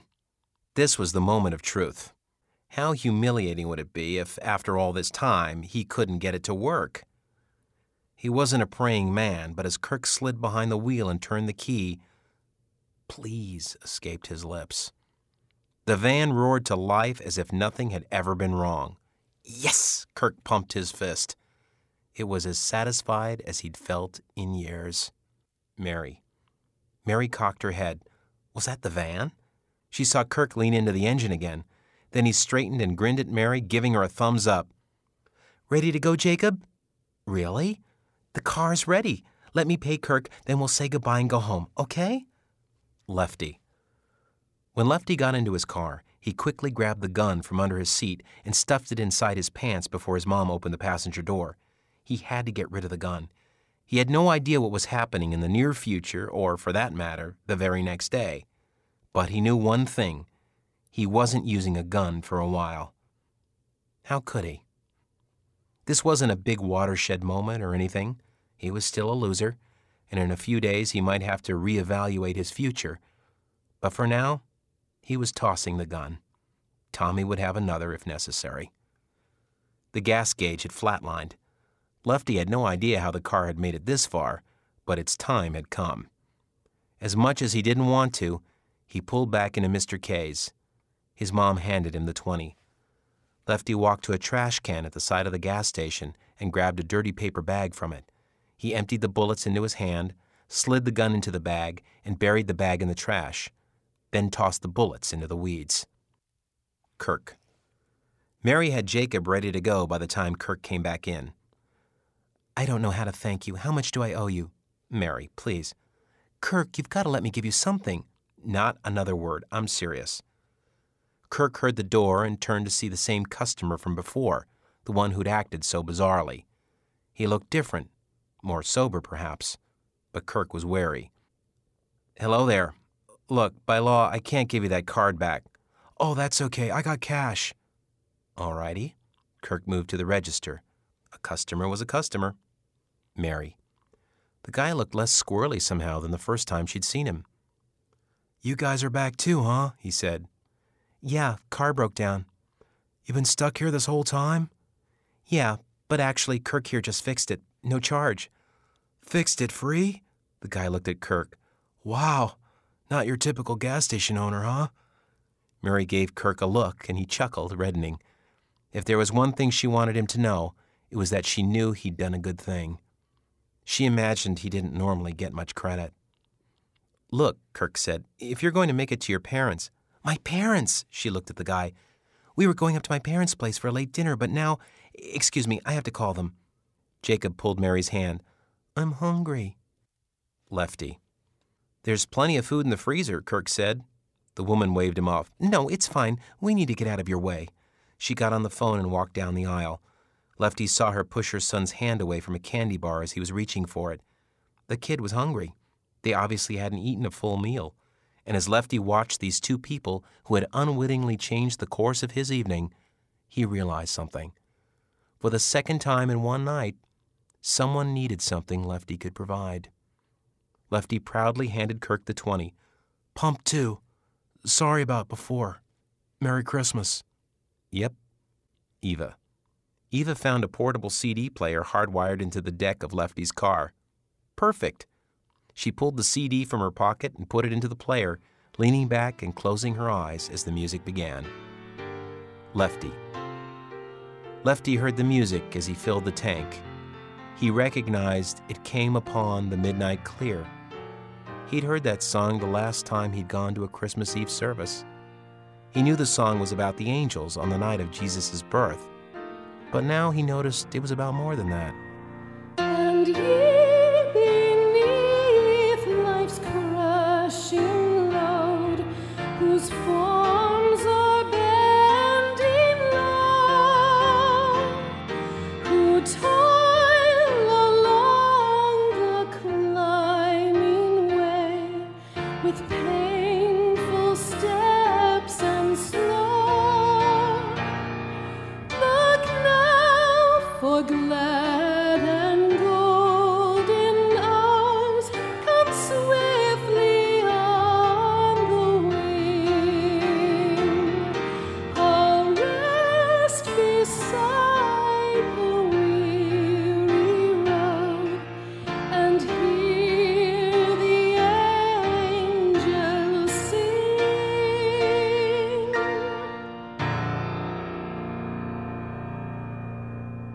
Lefty hadn't heard angels singing much in his life.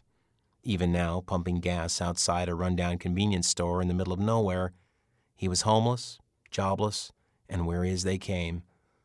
But while his mom waited in his car, he laid out containers of food for a stranded woman and her son. And the words of that song didn't seem so far fetched.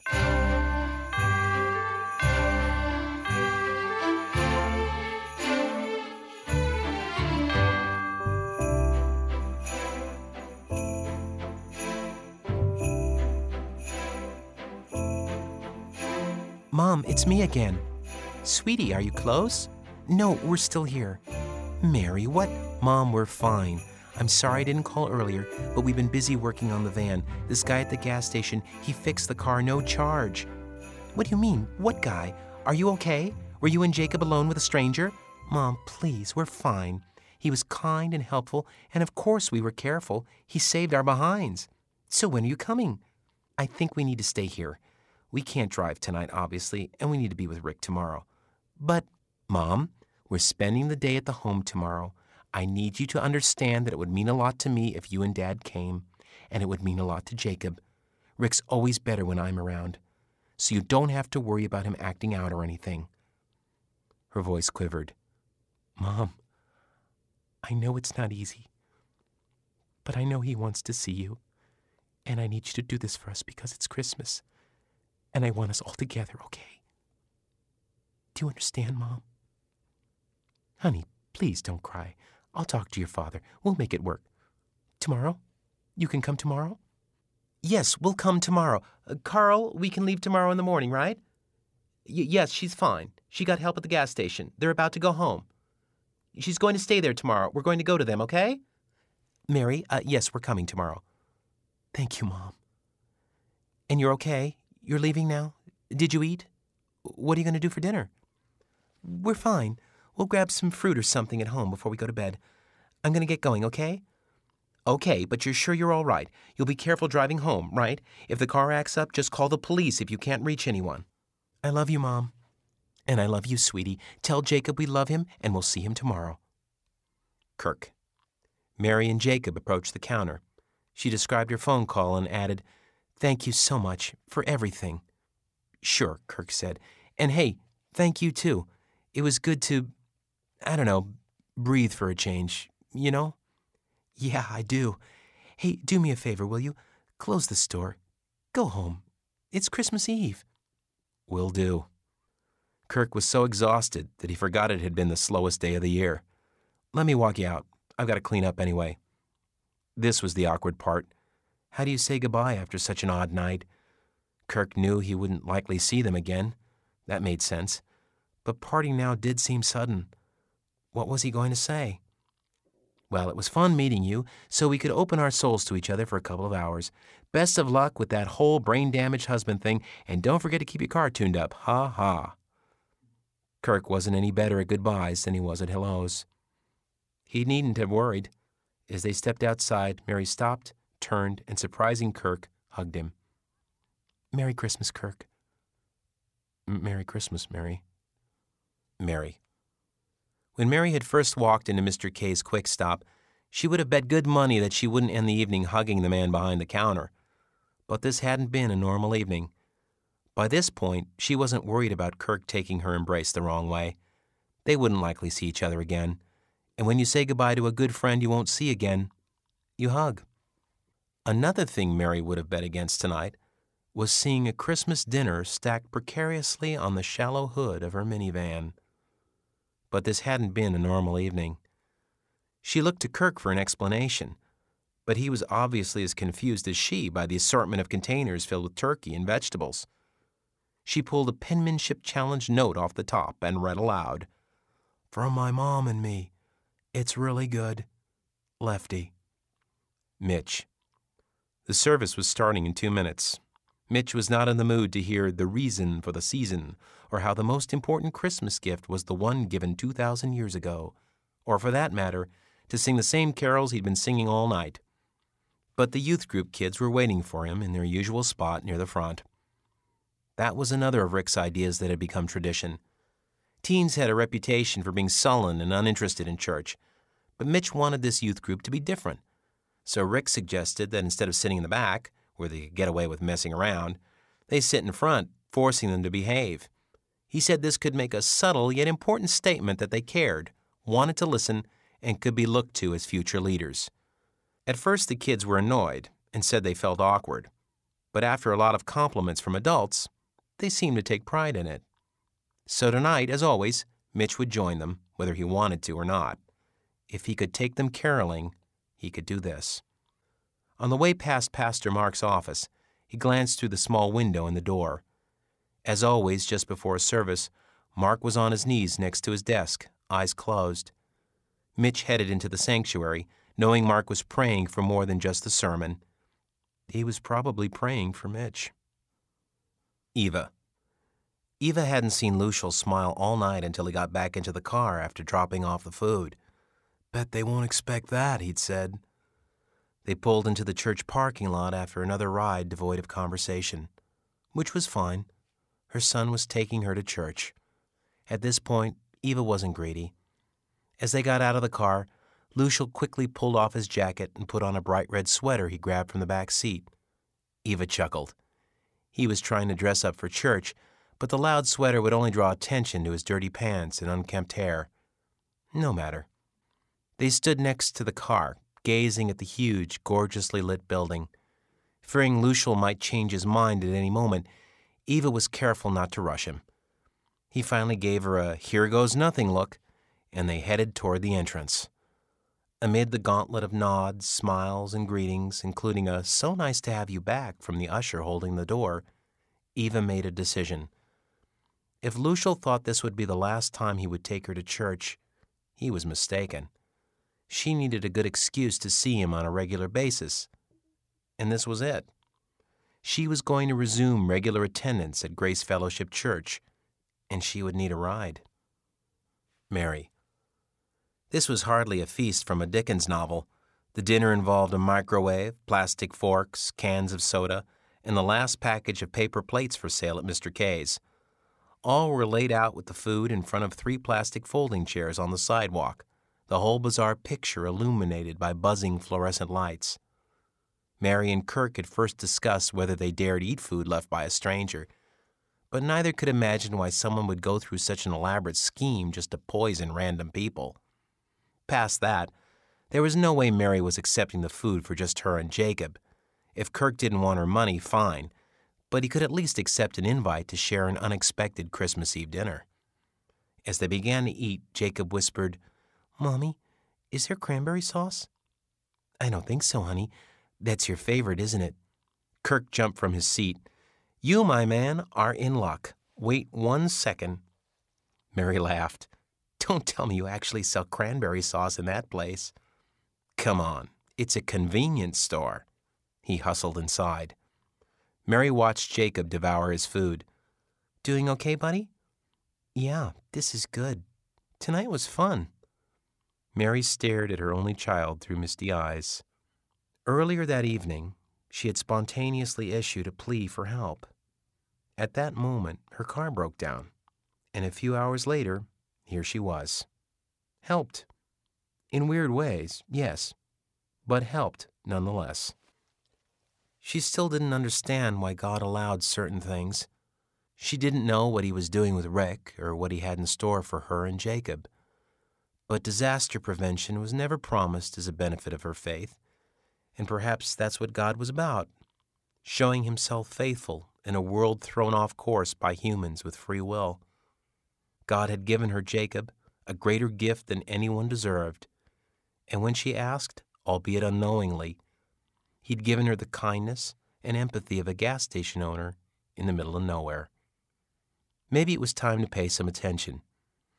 The least she could do was start going back to church. Kirk. Jacob's face lit up as Kirk handed him a plate filled with cranberry sauce. Mary shook her head. I promise you, when he talks to his dad tomorrow, this will be the first thing he tells him about.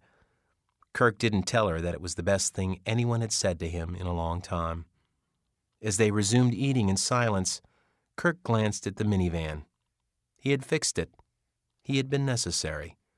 It hadn't been a mistake to be open on Christmas Eve. In fact, he would be open next year, too.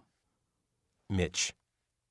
The sanctuary was filled with the usual pre service murmur of a packed house, accompanied by Christmas tunes from the organ. Zoned out, Mitch stared straight ahead, ignoring the jokes and laughter of the teens around him. A nudge startled him out of his fog. Gretchen excitedly pointed toward the back. Check it out. She came. Who? The old woman we met caroling. The, the last one who acted funny. She came. See her with that guy? They're about to sit down. Maybe our visit helped, huh? Mitch barely recognized her with makeup and a pleasant look, but it was Eva Boyle. Of all the people they'd visited, she was the last one he thought would show. Was it possible their visit had stirred something in her? No way. The singing had been too bad. Mitch watched her scan the room before meeting his eyes. She waved excitedly, grinning ear to ear. He waved back and gave a questioning look. She pointed at the middle aged man next to her and mouthed, My son.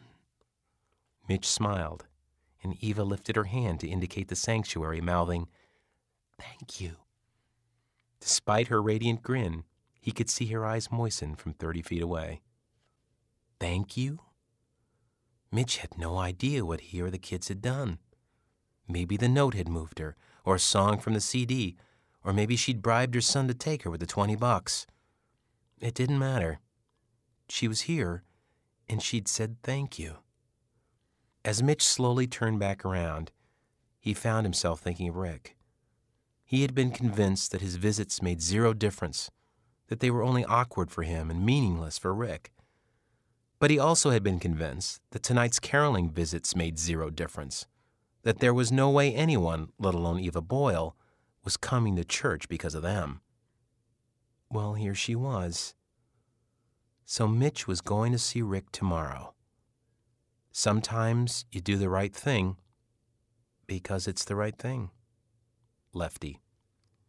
The lights dimmed and the room quieted. Lefty stole a glance at his mother. She was glowing. As the orchestra started to play, her eyes widened and she sat up straighter. She turned to him, eyes welling. Isn't this wonderful? she whispered. He nodded. I'll need a ride on Sunday, too, okay? She turned back to the front before she could see him nod again. This was his doing. Lefty's mother was beaming because of him. He might still be a no account loser, homeless, unemployed, and with hardly a future, but someone needed him. He could get used to this. Merry Christmas.